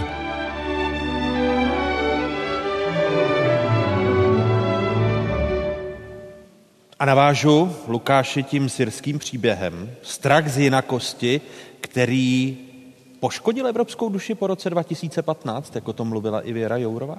Nebo to tady bylo přítomno dřív? Tak určitě to bylo tady již předtím. Já myslím, že co lidstvo existuje, tak strach z jinakosti existuje také. Myslím, že stačí se podívat do, do literatury a do, do historie a, a je jasné, že jinakost, že ten přirozený, řekl bych až téměř zvířecí reflex je zkrátka bránit se nebo mít obavu z něčeho, co je jiné, co neznáme. Ale ten rok 2015 samozřejmě to dostal do úplně jiných dimenzí a mm, co je trošku paradoxní, že ty dimenze možná dosáhly obzvlášť velkých výšin v zemích, které vlastně to celé sledovali víceméně jenom v televizi, což byl i případ České, České republiky.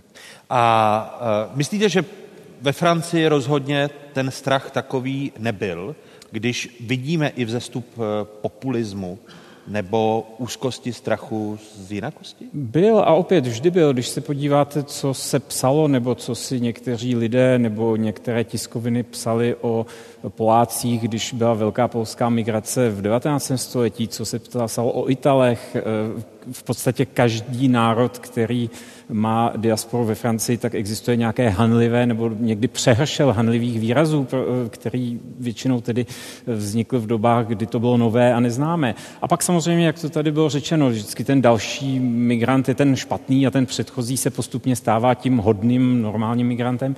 Takže já myslím, že to skutečně není něco nového a Francie je země, kde vždycky existovala velká míra tolerance. Je to země otevřená, která tradičně eh, se vytvářela svou, také svou schopností asimilace těch nových příchozích. Hmm což je mimochodem francouzské specifikum třeba ve srovnání s Velkou Británií nebo s eh, Spojenými státy. Tady u nás se to většinou velmi často hází do jednoho pytle multikulturalismus a třeba ten francouzský asimilační model je velmi odlišný od toho, jak tyto věci tradičně jsou vnímány třeba ve Spojených státech. Takže eh, to vždycky existovalo, ale zároveň existoval odpor k těmto věcem a potom v závislosti na celé řadě faktorů zkrátka ty věci nějakým způsobem se vlní. Eh, na druhou stranu co možná nám uniká, když se díváme na Francii ze střední Evropy a známe ji jenom jako turisté, kteří přijedou na dva dny do Paříže, že skutečně eh, ten imigrační fenomén skutečně prorůstá tou společností v celé vertikále. To znamená, já si pamatuju, když jsem byl student a pracoval jsem jako průvodce pro české turisty eh, v Paříži nebo jinde ve Francii, tak velmi často ty dotazy, nebo v 90. letech, eh, velmi často ty dotazy vlastně ukazovaly, že lidé si myslí, že skutečně imigrant rovná se eh, člověk, který zametá chodníky v Paříži. Ne, já když jsem přijel do Francie studovat střední školu, první den ve škole profesor matematiky Černoch z Burkina Faso. Eh, a bylo to naprosto normální. Pro mě ne, protože jsem byl Čech v roce 92, který viděl poprvé Černocha profesora matematiky, ale pro mé francouzské spolužáky to bylo normální. Ehm, když se podíváte na francouzskou státní zprávu, samozřejmě můžeme se bavit o proporcích, ale dneska eh, najdete lidi, kteří mají původ, který nějakým způsobem souvisí s migrací, včetně mimo, nejrůznějších mimoevropských migrací, tak ty lidi najdete na nejrůznějších i velmi zodpovědných eh, pozicích. To znamená... Eh, Jinými slovy, nemyslíte si, že eh, důsledky migračních vln ohrožují evropský projekt, když Věra Jourová v první kapitole dnešního Fokusu zmínila. Evropa se poučila z toho roku 2015, který znamenal i zásadní zásah kvůli kvótám do jednoty a celistvosti Evropy? Já myslím, že ty věci je třeba trošku strukturovat. Jedna věc je migrace, která je v podstatě přirozenou věcí ve svobodné společnosti. Mimochodem, tady, tady velmi často někteří argumentují tím, že migrace je problém bývalých koloniálních zemí. Francie, Velká Británie. Migrace ano či ne, není otázka kolonií nebo nekolonií, to je otázka komunismu versus svobodná, společ, svobodná společnost. Švýcarsko, pokud vím, nebylo koloniální mocností, Rakousko, pokud vím, nebylo koloniální mocností, Dánsko také ne, přesto jsou to země, které e, jsou velmi imigrační, protože zkrátka to byly po roce 1945 svobodné společnosti. A migrace je jeden z atributů svobody. Um, jinými slovy, uh, toto je jedna věc, migrace. Druhá věc je zvládání důsledků té migrace a zejména tedy integrace těch migrantů, z nichž někteří, určité procento, které také v určitém kontextu může být nižší či vyšší, promítá se do toho potom celá řada faktorů sociálních, náboženských a tak podobně, tak to, jak ta společnost je schopna ty lidi integrovat nebo ne, a tady nepochybně jsou velmi vážné problémy. A problém je, že tady jsme svědky takového toho typického úkazu, když v nějaké debatě máte velmi extrémní argumentaci proti nějakému fenoménu a ti, kteří se chtějí tomu extrému e, postavit, tak propadnou iluzi, že musí všechno lakovat na růžovo.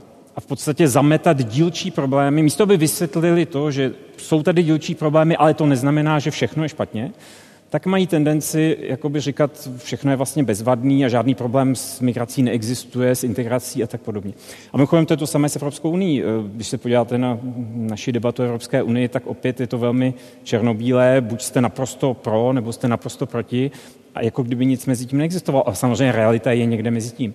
Takže já myslím, a ještě abych to doplnil, takže migrace, kterou považuji za přirozený fenomén, který patří prostě do svobodné společnosti a společnost, která se, která se zavře v nějakých zdech nebo plotech, tak je to společnost, která bude odumírat, která nemá vliv na dění kolem sebe a dřív nebo později prostě odumře. E, pak je problém integrace a tam skutečně určitě Evropa, včetně evropských e, zemí typu Francie, mají problémy, mají neřešené problémy dlouhodobě a je co dohánět.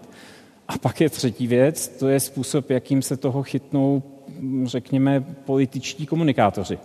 A to je, myslím, největší problém právě v zemích, kdy to je v podstatě teoretické téma, jako v České republice, a kdy se podařilo některým vytvořit klíčové volební téma z něčeho, co skutečně si nemyslím, že patří do top deseti problémů České republiky.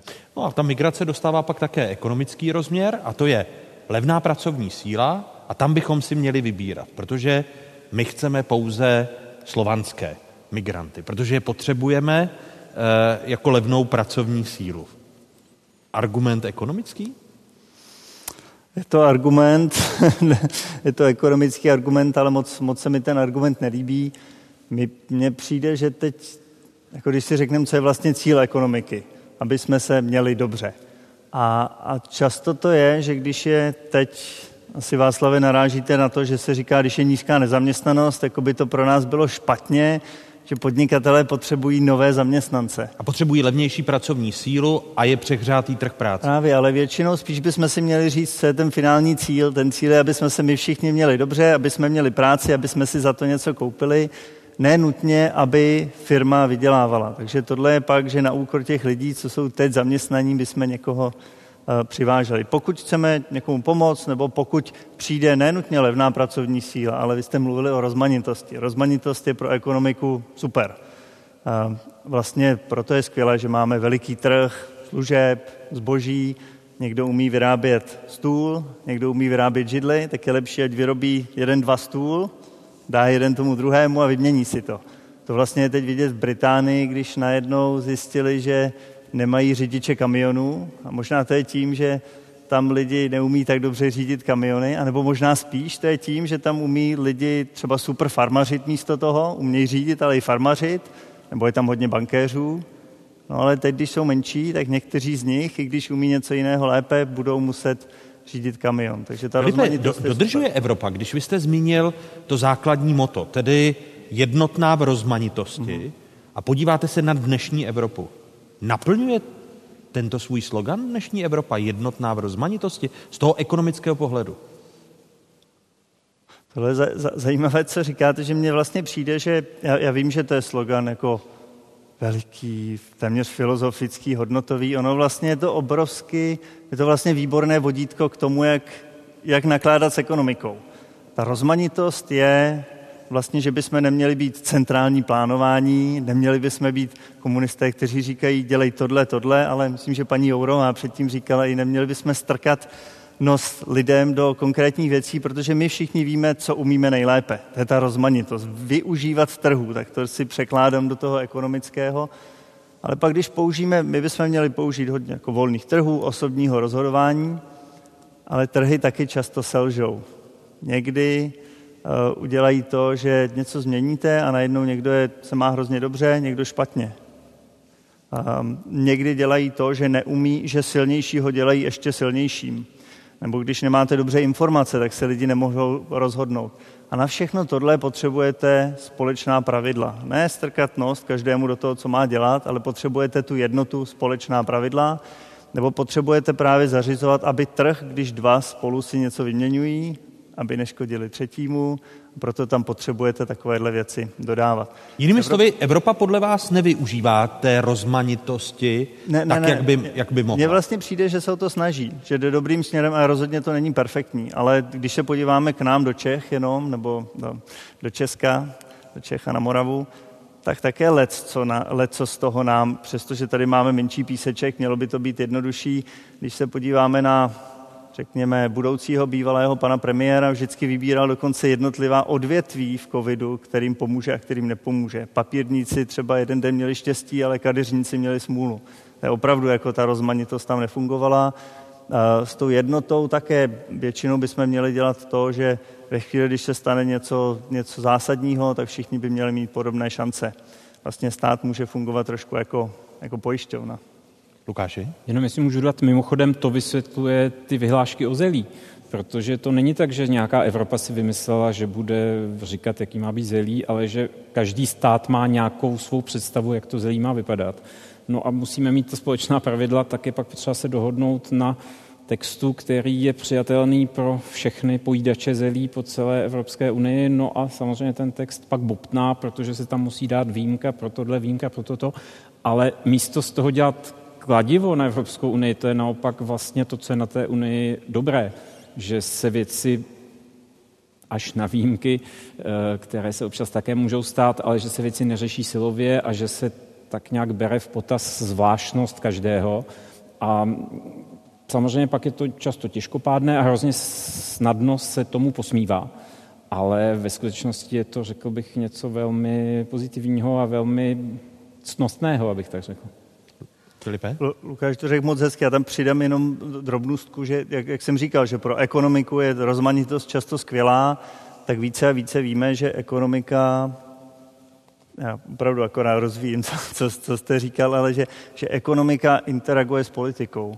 A často ale ve chvíli, když máme velkou rozmanitost, tak prostě hledat ta politická pravidla je těžší a potom to může ekonomice, ekonomice škodit. Takže třeba ten ideál s tou rozmanitostí je vlastně dosažitelnější, něco něco lepšího, ale ta cesta k tomu může být pomalejší. Na, napadají vás konkrétní příklady, protože z toho, co zmiňoval Lukáš, mě napadá ten příklad v České republice boj o pomazánkové máslo. Evropa se snažila jenom sjednotit to, že máslo je máslo, které obsahuje určité množství, ano, množství prostě mléčného tuku a podobně a pomazánkové je prostě pomazánka. Hmm. Ale ten politický diskurs. Češi, Moravané a Slezané přijdou o pomazánkové jo. máslo. Já, já Evropa nám vezme pomazánkové máslo. Dodnes se to nepodařilo vysvětlit. Jo, já, já myslím, že nemusíme jít ani do takových detailů. My bychom vlastně mohli řešit dvě věci. Jedna je taková, jak jako společně průz dělat ty věci lepší, a druhá, pak se nakonec vždycky musíme rozhodnout, jak to rozdělíme. A když uh, sleduju naše lokální politiky, často to je, přijel jsem z Bruselu a vyjednal jsem tolik let miliard na úkor ostatních. Moc neslyšíme, jako jak, jak, společně, jak, jak společně to stavět lépe. Já vím, že paní Jourová se tomu věnuje, bylo by fajn, kdybyste tady byla slyšet více, ale opravdu lokální politici, ono je to i jednodušší tady odsaď, se baví o tom, jak to, jak to přerozdělit. Je to vlastně jako kdyby jsme jeli dvě rodiny na dovolenou a táta jedné rodiny přišel a řekl, tak jsem zase vyjednal ten pokoj na úkor té druhé rodiny s topením, oni nemají. Ale příště možná nepojedou s nima vůbec na dovolenou. Ono je velmi těžké a možná vlastně nemožné určit jasnou hranici mezi tím, kde začíná společný problém, který je třeba řešit to znamená například ochrana spotřebitele, když eh, někdo uvidí napsáno máslo, myslí si, že to je máslo a ve skutečnosti je to nějaká divná pomazánka. No zase mi nesahajte na pomazánkové. Já jsem nikdy neměl rád, i když jsem byl jaksi dítě a, a tak můžu říct, Já jsem na tom vyrůstal. Zrovna takže... vůči tomuhle teda žádný sentiment nemám, ale to, to je jedno. E, jinými slovy, ta hranice, kdy začíná nějaký společný problém, kde ta Evropská unie prostě má povinnost chránit spotřebitele, má povinnost uh, udržovat férovost na společnosti společném trhu. A naopak, kde je ta čára, pod kterou si můžeme říct, je to v podstatě lokální věc, lokální problém, kde je lepší, aby prostě Evropa nestrkala nos.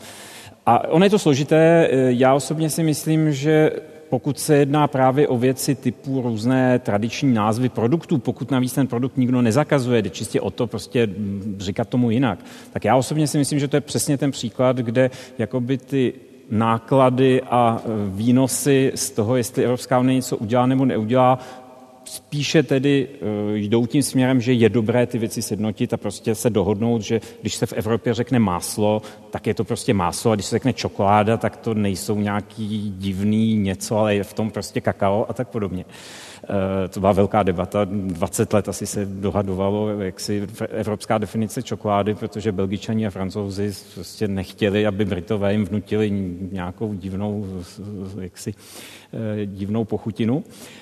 A naopak si myslím, že tam, kde se dotýkáme skutečně určitých tradic, určitých eh, velmi jaksi symbolických věcí, Eh, typu zabíjení kaprů v českých ulicích, eh, korida ve Španělsku a tak podobně, tak tam naopak si myslím, že skutečně je velmi kontraproduktivní, když například někteří poslanci stabilně se snaží jak si lobovat za to, aby evropský tlak tyto barbarské nebo nebarbarské zvyky, protože vždycky někdo je barbar toho někoho jiného. Francouzi se zase mají foie gras, což zase všichni ochránci zvířat také nemají rádi. Tak, eh, tak to jsou naopak ty věci, kde si myslím, že skutečně Evropská unie by ten eh, nos strkat neměla. Ale přijde mi legitimní říct, když máme jeden společný trh, tak prostě bychom měli se shodnout na definici těch produktů, které na tom trhu se pohybují.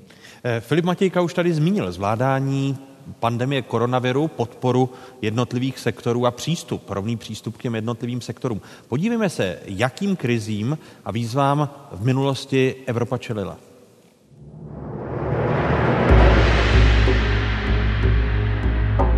Pro starověké Řecko a Řím byly barbary všechny národy za hranicemi říše.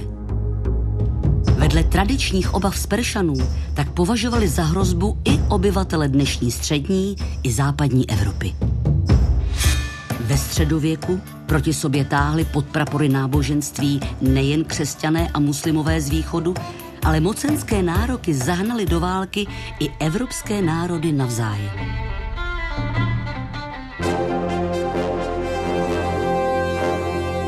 Novověku bojovali Evropané s Osmany, a opět i mezi sebou.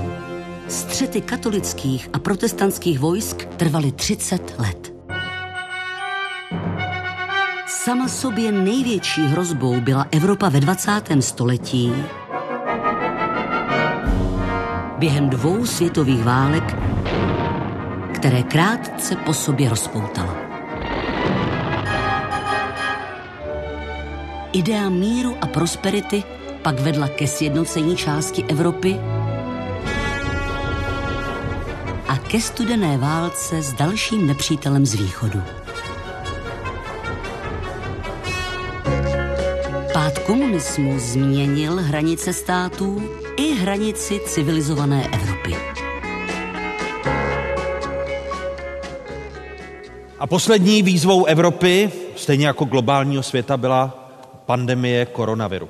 Nakolik, Filipe Matějko, Evropa, když srovnáváme Evropu jako jednotnou entitu, jednotný trh, eh, zvládla koronavirovou krizi, po případě rozdíly, které v Evropě byly, a Česká republika?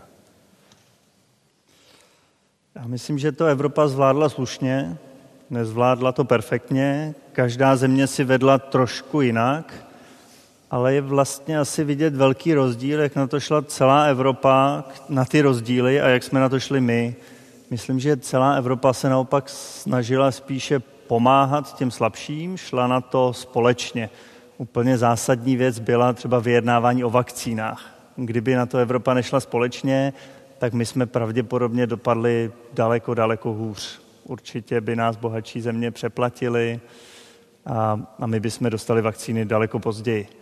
A viděli jsme to vlastně i, i když byla první vlna, to už je rok a půl, to je strašně dlouho, a, tak by bylo vidět, že my naopak jsme třeba Itálii moc pomoct nechtěli, a tenkrát my jsme varovali před tím, že je důležité jako mít nějakou jistotu do budoucna, co když naopak my si povedeme hůře později, což se bohužel stalo. Jednu chvíli jsme na tom byli nejhůře, ale Evropa nám naštěstí pomáhala. No a když se podíváme, jak jsme si vedli tady v Čechách, tak si myslím, že se naopak stalo, že ti nejslabší ostrouhali nejvíce. Že jim nebylo pomoci, a na, na začátku prostě se pomáhalo spíš větším, bohatším. To se často v krizích stane, že prostě ten, kdo nemá nějaký ten polštář připravený, ten slabší, chudší, tak dopadne hůř. Ale tady vlastně i často pomoc šla spíše těm bohatším a nakonec to bylo celé zakončeno opatřeními, které už s covidem neměly nic společného, třeba to zrušení superhrubé mzdy, kterým, které bohatším přidalo daleko víc peněz. Než... Dá, dá se říct, že u nás že, jsme že šli prohl, takhle, pro, Evropa přesně, šla takhle. Že se prohloubily rozdíly uh, v té vážné krizi, kterou byla zdravotní krize pandemie korona? U nás se prohloubily rozdíly a Evropa, myslím, že se snažila je snižovat.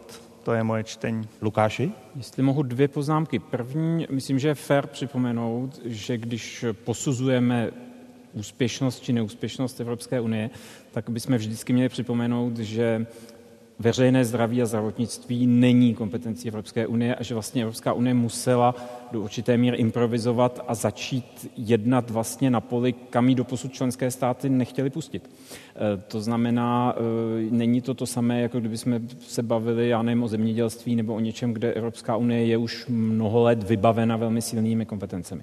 Ale, ale Filip zmínil to, jak bylo úspěšný, jak byl úspěšný společný postup ale nákupu na... vakcín ano, pro, ale Evropu. říkám navzdory tomu, že vlastně je to něco, na co Evropská unie musela, tak říkajíc, z čisté vody najet, protože to skutečně nepatřilo, eh, řekl bych, do jího popisu práce, když to řeknu, řeknu jednoduše. Um, druhá věc, druhou věc už jsem zapomněl. Chtěl jsem říct A ta druhá byla ještě lepší. Nepochybně. A možná i připomene první otázka i v této části. Máme další dotaz. Dobrý večer. Dobrý večer. Jmenuji se Matyáš z Gymnázia na Nerudy a mě by zajímalo, jestli je pro Českou republiku členství v Evropské unii ekonomicky výhodné a jestli by bylo ekonomicky výhodné i v případě přijetí Green Dealu. Děkuji. Green Deal, tedy zelená dohoda pro Evropu, jako i strašák budoucího ekonomického vývoje v České republice. Filipe. No, Matyáši, děkuji za otázku. Já jsem přesvědčen, že výhodné je. Je výhodné jedna krátkodobě, ale i dlouhodobě poskytuje spoustu jistoty. Nejde jenom o to, že dostáváme peníze od, od uh, bohatších zemí. Já si myslím, že tam jako ta dlouhodobá jistota, nastavování pravidel, veliký trh je daleko důležitější. Ten Green Deal, to je otázka, to je vaše otázka, ale že tam, tam si myslím, že, uh, že pořád ta celková výhodnost je jasná. Myslím si, že se ukáže, že i výhodnost toho, eh, toho Green Dealu je pozitivní, ale má určitě své veliké mouchy. Eh, je postaven tak, že míří za skvělým cílem, který je důležitý a který nejsme schopni řešit jako jedna země, musíme ho řešit dohromady. To je jasné. Druhé fajn věc tam je, že si uvědomují často jako společný celek čelí velkým problémům, když přijde změna a někomu to pomůže a někomu to uškodí a začnou se hádat. To se přesně může tady stát, že některým regionům to uškodí více, mají třeba uhelné elektrárny, tak oni myslí na kompenzace. Ale teď má to některé nevýhody. Jedna nevýhoda je, že, že ten Green Deal více a více, nebo část je, že míří na to na postavení ekonomiky na nohy po covidu, hodně velké investování třeba do infrastruktury, takzvaná fiskální expanze, což vlastně teď asi není vůbec potřeba. Takže část toho nebude využita dobře. Eh, část těch kompenzací není úplně perfektní, že sice míří do těch regionů, ale nemíří přímo třeba k lidem, k voličům. Teď, když lidi zjistí, že budou mít eh, dražší elektřinu, tak to může být politicky potom dlouhodobě těžké pro ten Green Deal. Třetí věc jsem taky zapomněl. A, a, a Filipe, tady, jestli mohu Matyášovu otázku doplnit.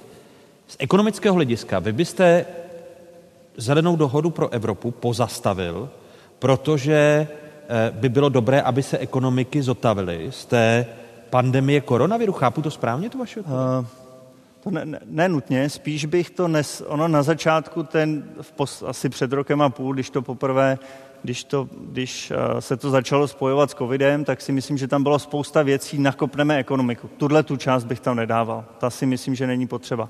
A ta třetí věc vlastně je eh, ten způsob, jak se bude na lokální úrovni rozhodovat o využití těch financí. Vlastně se to dělalo strašně rychle, takže některé ty peníze se využijí dobře a o některých bude rozhodovat spousta komisí, které třeba nebude to tržně, jak jsme mluvili o té rozmanitosti, o tom svobodném rozhodování, nevyužije se to perfektně. Ale velký projekt nikdy není perfektní, ta základní myšlenka je, je dobrá a má to let které dobré prvky. Celkově, když se ptáte, jestli se vyplatí tenhle ten díl, snad ano, ale myslím, že ještě máme čas na to, to vylepšit. A jestli se vyplatí tenhle ten díl dohromady se zbytkem Evropské unie pro nás ekonomicky rozhodně. Odpověď Lukáše Macka. Jestli můžu, vzpomněl jsem si na ten druhý bod. Komunikačně má Evropská unie evropský problém. Když srovnáte maximum, které Čína politicky a mediálně vytěžila z prodeje předražených eh, roušek, a když to srovnáte s tím, jak málo Evropská unie politicky a komunikačně vytěžila například z úspěchu s vakcínami, tak tam je to asi k zamyšlení, že někde eh, je nějaký problém v politické komunikaci. K tomu dotazu jenom velmi stručně, protože bylo velmi eh, jasně a fundovaně odpovězeno, ale vždycky myslím, že potřeba také si položit otázky, věcí, které ekonomicky vyčíslit nejde. A tady to řeknu trošku samozřejmě karikaturně, zjednodušeně, ale takovým typicky francouzským způsobem z hlediska francouzské historické zkušenosti. Nakolik vyčíslíte ekonomicky to, že Francie nemá každých 20 až 30 let válku s Německem? Jo, to je, to je prostě, a samozřejmě tohle, řekl bych, takový, určitě spousta lidí si tady pomyslela, no to už je prostě otřepaný, že jo, Evropa mír, ale prostě je to realita. Jo, a stejně tak, jako mm, máte celou řadu e, benefitů z toho, že jste součástí velkého celku, kde vás lec kdo asi bere trošku vážněji, než kdyby jsme byli malá země ostrůvek, v nějakém prostředí, které navíc stejně půjde nějakým směrem. To znamená, podle mě je naprostá iluze myslet si, že my vyskočíme z toho vlaku. No dobře, tak Green Deal se udělá bez nás a my ho nebudeme, nebude to na nás dopadat? My, země, která je totálně závislá na obchodu se svými sousedy a s evropským trhem jako takovým. To znamená, eh, možná je lepší snažit se tedy jako jeden z účastníků debaty se snažit zajistit, aby Green Deal se udělal tak, aby to pro nás nebylo samozřejmě likvidační a pokud možno ceny výhodnější. Ale představa, že jako se tady zapouzříme v nějakém svém stabilním, eh, známém prostředí, kde je nám dobře a budeme moct se jenom posmívat těm kolem nás, kteří dělají nesmyslné věci, to je naprostá iluze, zejména u desetimilionové země. Další otázka Solomouce. Děkuji, Matyáši. Děkuji. Dobrý večer, já se jmenuji Filip Vela z Moravské střední školy v Olomouci a moje otázka je, že vlastně často se mluví o výstupu z Evropské unie a moje otázka je, zda by to dávalo smysl pro naši zemi, jestli to můžeme dovolit, po případě, jaké by to mělo ekonomický dopad na naši ekonomiku. Czexit. Ne, ne, prosím, ne. Eh, ne, nepomohlo by nám to, uškodil bylo by nám to jednak ekonomicky, dlouhodobě, eh, dlouhodobě i v jakých dalších rozhodnutích. Já musím říct, že občas jsem byl rád, když jsme tady měli politiky, na které jsme si často hodně stěžovali, ale zároveň jsme si stěžovali na Evropskou unii, která nás v některých špatných rozhodnutích možná by trošku brzdila. Eh, ne. Odpověď Lukáše Macka. A děkuji za otázku jsem rád, že to můžu takhle nahlas říct. Souhlasím, jenom bych řekl, ale je třeba dodat, že si to samozřejmě dovolit můžeme. Já si můžu dovolit uříznout si ruku. Jo, to není problém. Jiným slovy, já nemám rád argumenty typu, že něco nejde. Jde to, ale bude to mít velkou cenu. To znamená, eh, myslím si, a z důvodu, které jsem už tady částečně zmínil, eh, je to naprosto proti smyslu všemu a je to proti smyslu české historie. Podívejte se, prostě co je český národ bez zapojení do Evropy. Eh, jo, já jsem tady cítím dobře, protože tenhle zámek postavil Burgundian, takže já se tady cítím doma. jo, podívejte se na evropskou kulturu, na evropskou historii, snažit se Českou republiku jaksi vymanit z toho, co se stalo klíčovým fenoménem politického života Evropy v druhé polovině 20. století. Mně přijde, že to je prostě absolutní popření smyslu logiky, ale můžeme to udělat. Furiansky to můžeme udělat. Ale je to jako když si ustřihnu prst. Ještě ale ta, ta otázka je důležitá, že nás pořád nutí myslet na to, jak ty věci vylepšovat. Je totiž pravda, že občas ty větší celky leckomu uškodí. My, my ekonomové jsme často říkali, že globalizace je jako super, ta pomůže všem, nebo takhle. Neekonomové říkali, že ekonomové říkají, že globalizace pomůže všem. Ono to tak není. Globalizace třeba pomůže často v průměru, ale někomu uškodí. To znamená, je naprosto pochopitelné, že některým lidem, kterým větší celek uškodil, tak se to může nelíbit, ale pak na nás, ostatních to je. Ve chvíli, když to v průměru pomůže, tak vždycky můžeme rozdělit ty benefity tak, aby to pomohlo všem. Takže na to musíme myslet takhle pořád. Díky za otázku. Děkuji. A my děkujeme za otázku a děkuji prozatím za odpovědi Lukáši Mackovi a Filipu Matějkovi, kteří zůstávají hosty Fokusu. Evropané budoucnosti, poslední kapitola dnešního fokusu, ke které směřujeme v dalších otázkách studentek a studentů, kteří jsou dnes tady s námi v hlavním sále Trojského zámku. Eh, je tady s náma generace, která chce něco změnit. Natáčela Kamila Vondrová.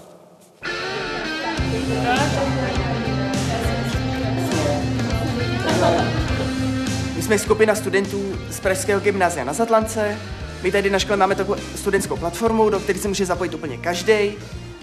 Snažíme se dělat nějaké různé aktivity, které se týkají ekologie a sociálního vyloučení nebo sociální otázky. My vyrábíme projekt, který se jmenuje Ekobudky nebo Infobudky a jsou to takové dřevěné boudy, které jsou nainstalované ve veřejném prostoru. Na dveřích je napsaná otázka, kdo může něco změnit a vás to zaujme, protože ve veřejném prostoru nějaká otázka, tak to otevřete a tam je zrcadlo. Cool. Tada! A pak je tam QR kód, který když si naskenujete, tak se dostanete na naše internetové stránky, které jsme vyrobili, kde naše takové desatero, kde je popsáno, co vlastně můžete konkrétně udělat pro to, aby váš život byl dlouhodobě udržitelný. Pointou toho celého projektu je, že odpověď na otázku, kdo může něco změnit, jste vy sami. Každý, kdo chce, tak může něco změnit.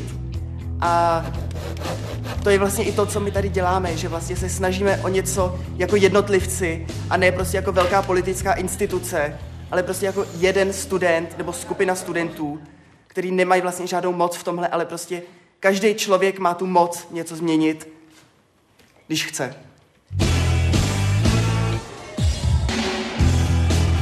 Celý projekt vznikl za finanční podpory Evropské unie skrze Diakony přes projekt SDGC and Migration A e, ty budky jsme vyráběli v komunitním centru Smíchov, tedy v, na faře Českobratrské církve evangelické.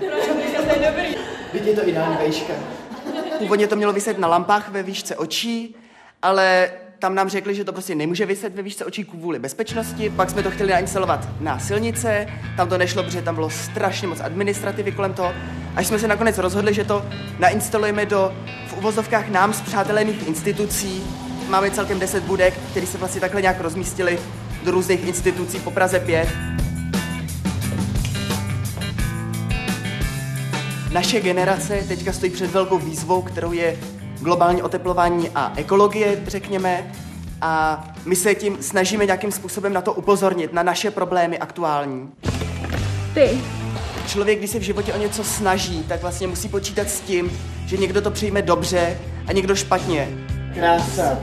My tam nechceme představit katastrofický scénář, kdy prostě, když zítra nasedneš do auta, tak pozítří budou hořet všechny pralesy.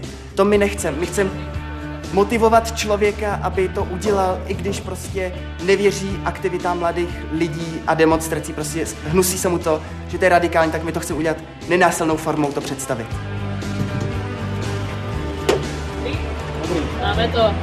Myslím si, že svět se dá určitě změnit, když se člověk snaží a myslím si, že za deset let to tady bude vypadat úplně jinak, než to tady vypadá teďka, ale záleží na lidech, jak to pojmou nebo jak to uchytěj a kam to vlastně dotlačej ten svět.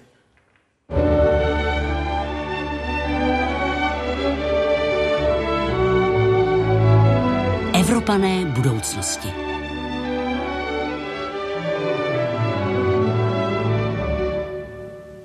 Poslední kapitola dnešního fokusu v otázkách Evropanů a Evropanek budoucnosti, tedy našich studentek a studentů, kteří jsou dnes s námi tady v Trojském zámku. První dotaz, dobrý večer. Hezký večer. Předně děkuji vůbec za možnost se zeptat tady. Moje jméno je Tomáš Koreň, studuji v třetím ročníku gymnázia na Zatlance.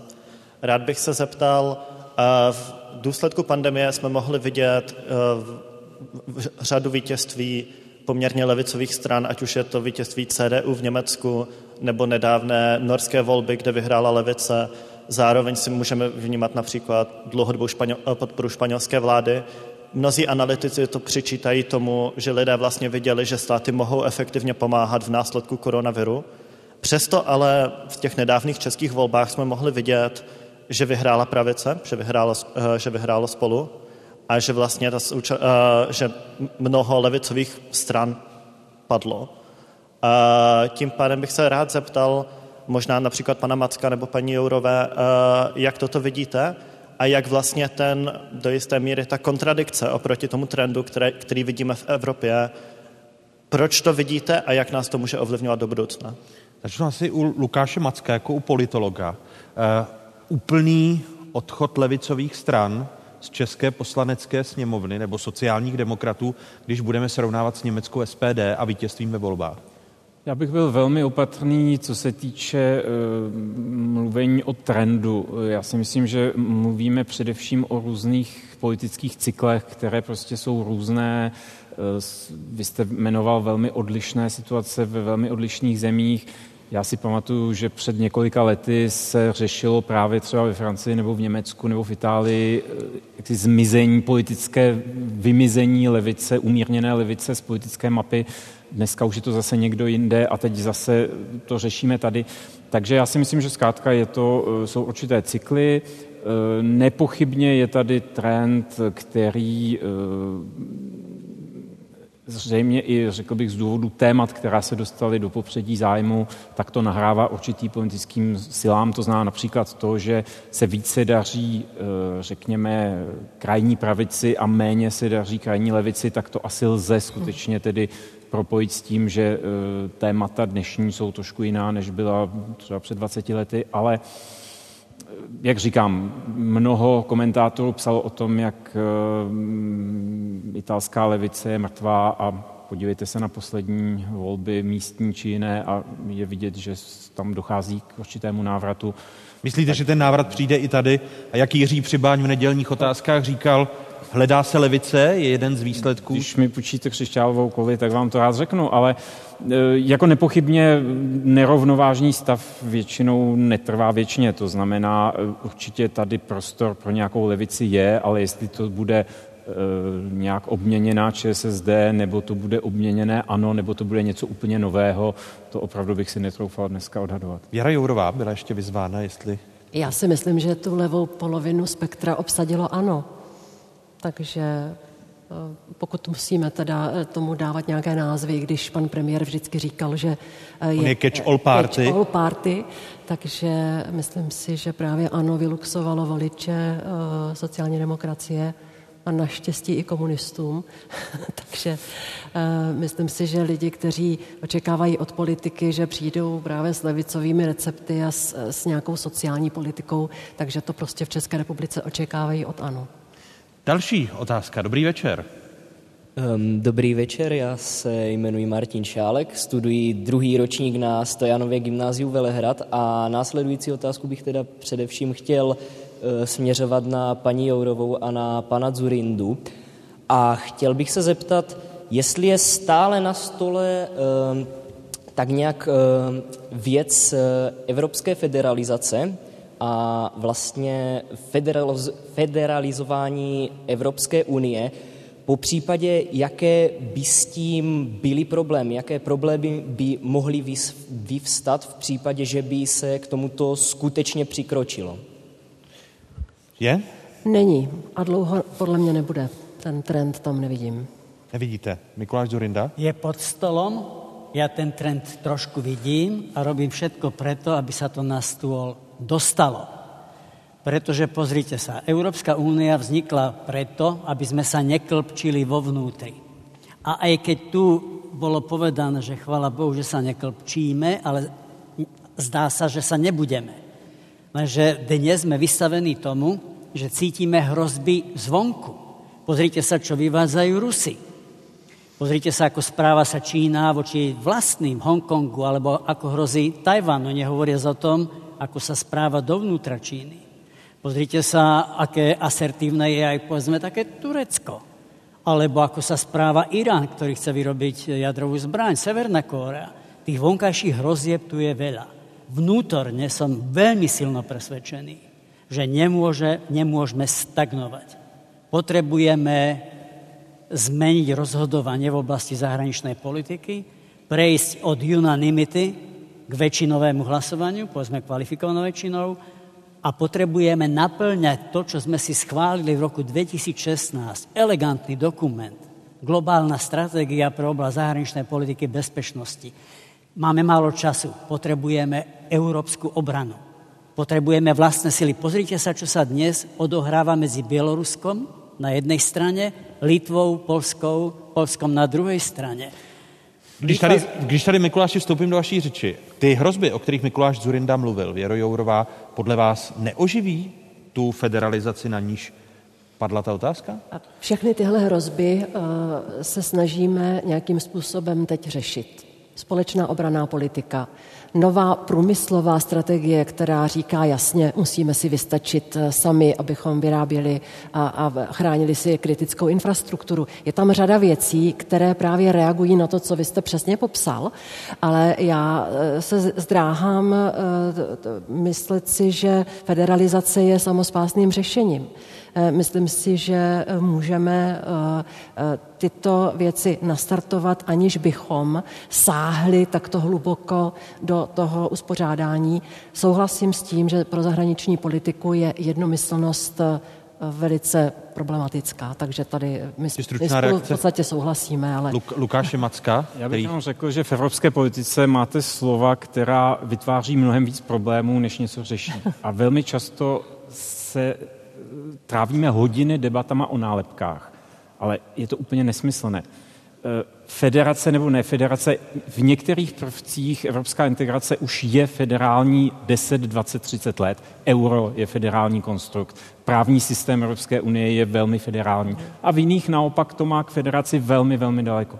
Jinými slovy, spousta politiků nebo komentátorů nebo i občanů se bude vzrušovat na téma federace ano či ne. To je to je naprosto, řekl bych, irrelevantní debata. Bavme se o tom, potřebujeme a chceme obranou politiku. A to, jestli tomu budeme říkat Evropská federace, nebo Evropská unie, nebo Evropské společenství, a jestli budeme, a, a že napíšou akademici sáhodlouhé spisy na téma, jak je to originální forma federace, upřímně řečeno, není to trošku jedno.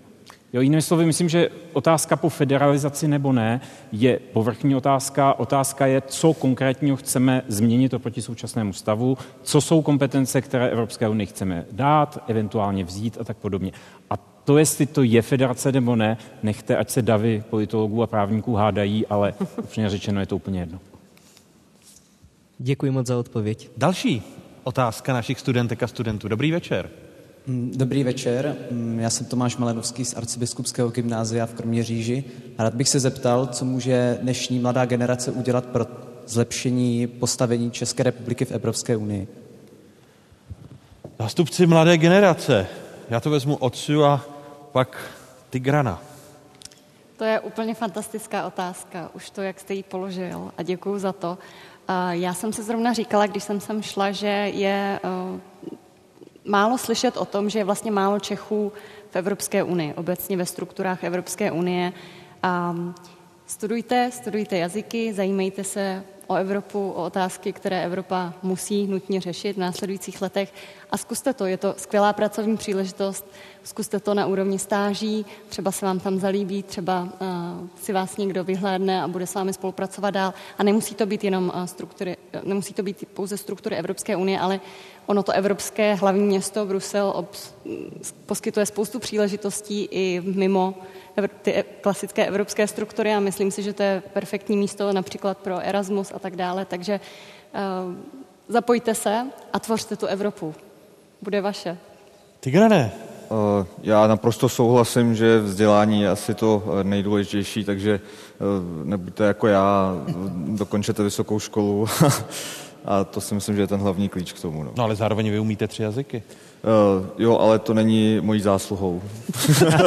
to se tak stalo prostě. Tak, další otázka. Děkuji za odpověď. Kdo se ptá dál? Dobrý večer. Eh, hezký večer. Eh, já jsem Štěpán Rupert a jsem z gymnázia Nerudy a rád bych se zeptal paní Jourové a pana Macka. Byla zde zmínka o Viktoru Orbánovi a já bych na to rád navázal. Jak velkou hrozbu představují politici, kteří se netají o tom, že chtějí svou zemi vyvést z Evropské unie, z evropských struktur, anebo dokonce e, chtějí obrátit směřování své země na východ. Věra Jourová. No tohle jsou lidé, kteří jsou především hrozbou pro své vlastní občany. A proto já jsem tak naštvala pana Orbána, když jsem říkala, že e, bych ráda, aby ty další volby v Maďarsku byly svobodné a férové, aby se občané opravdu rozhodli, jestli chtějí pana Orbána, anebo jestli chtějí někoho jiného.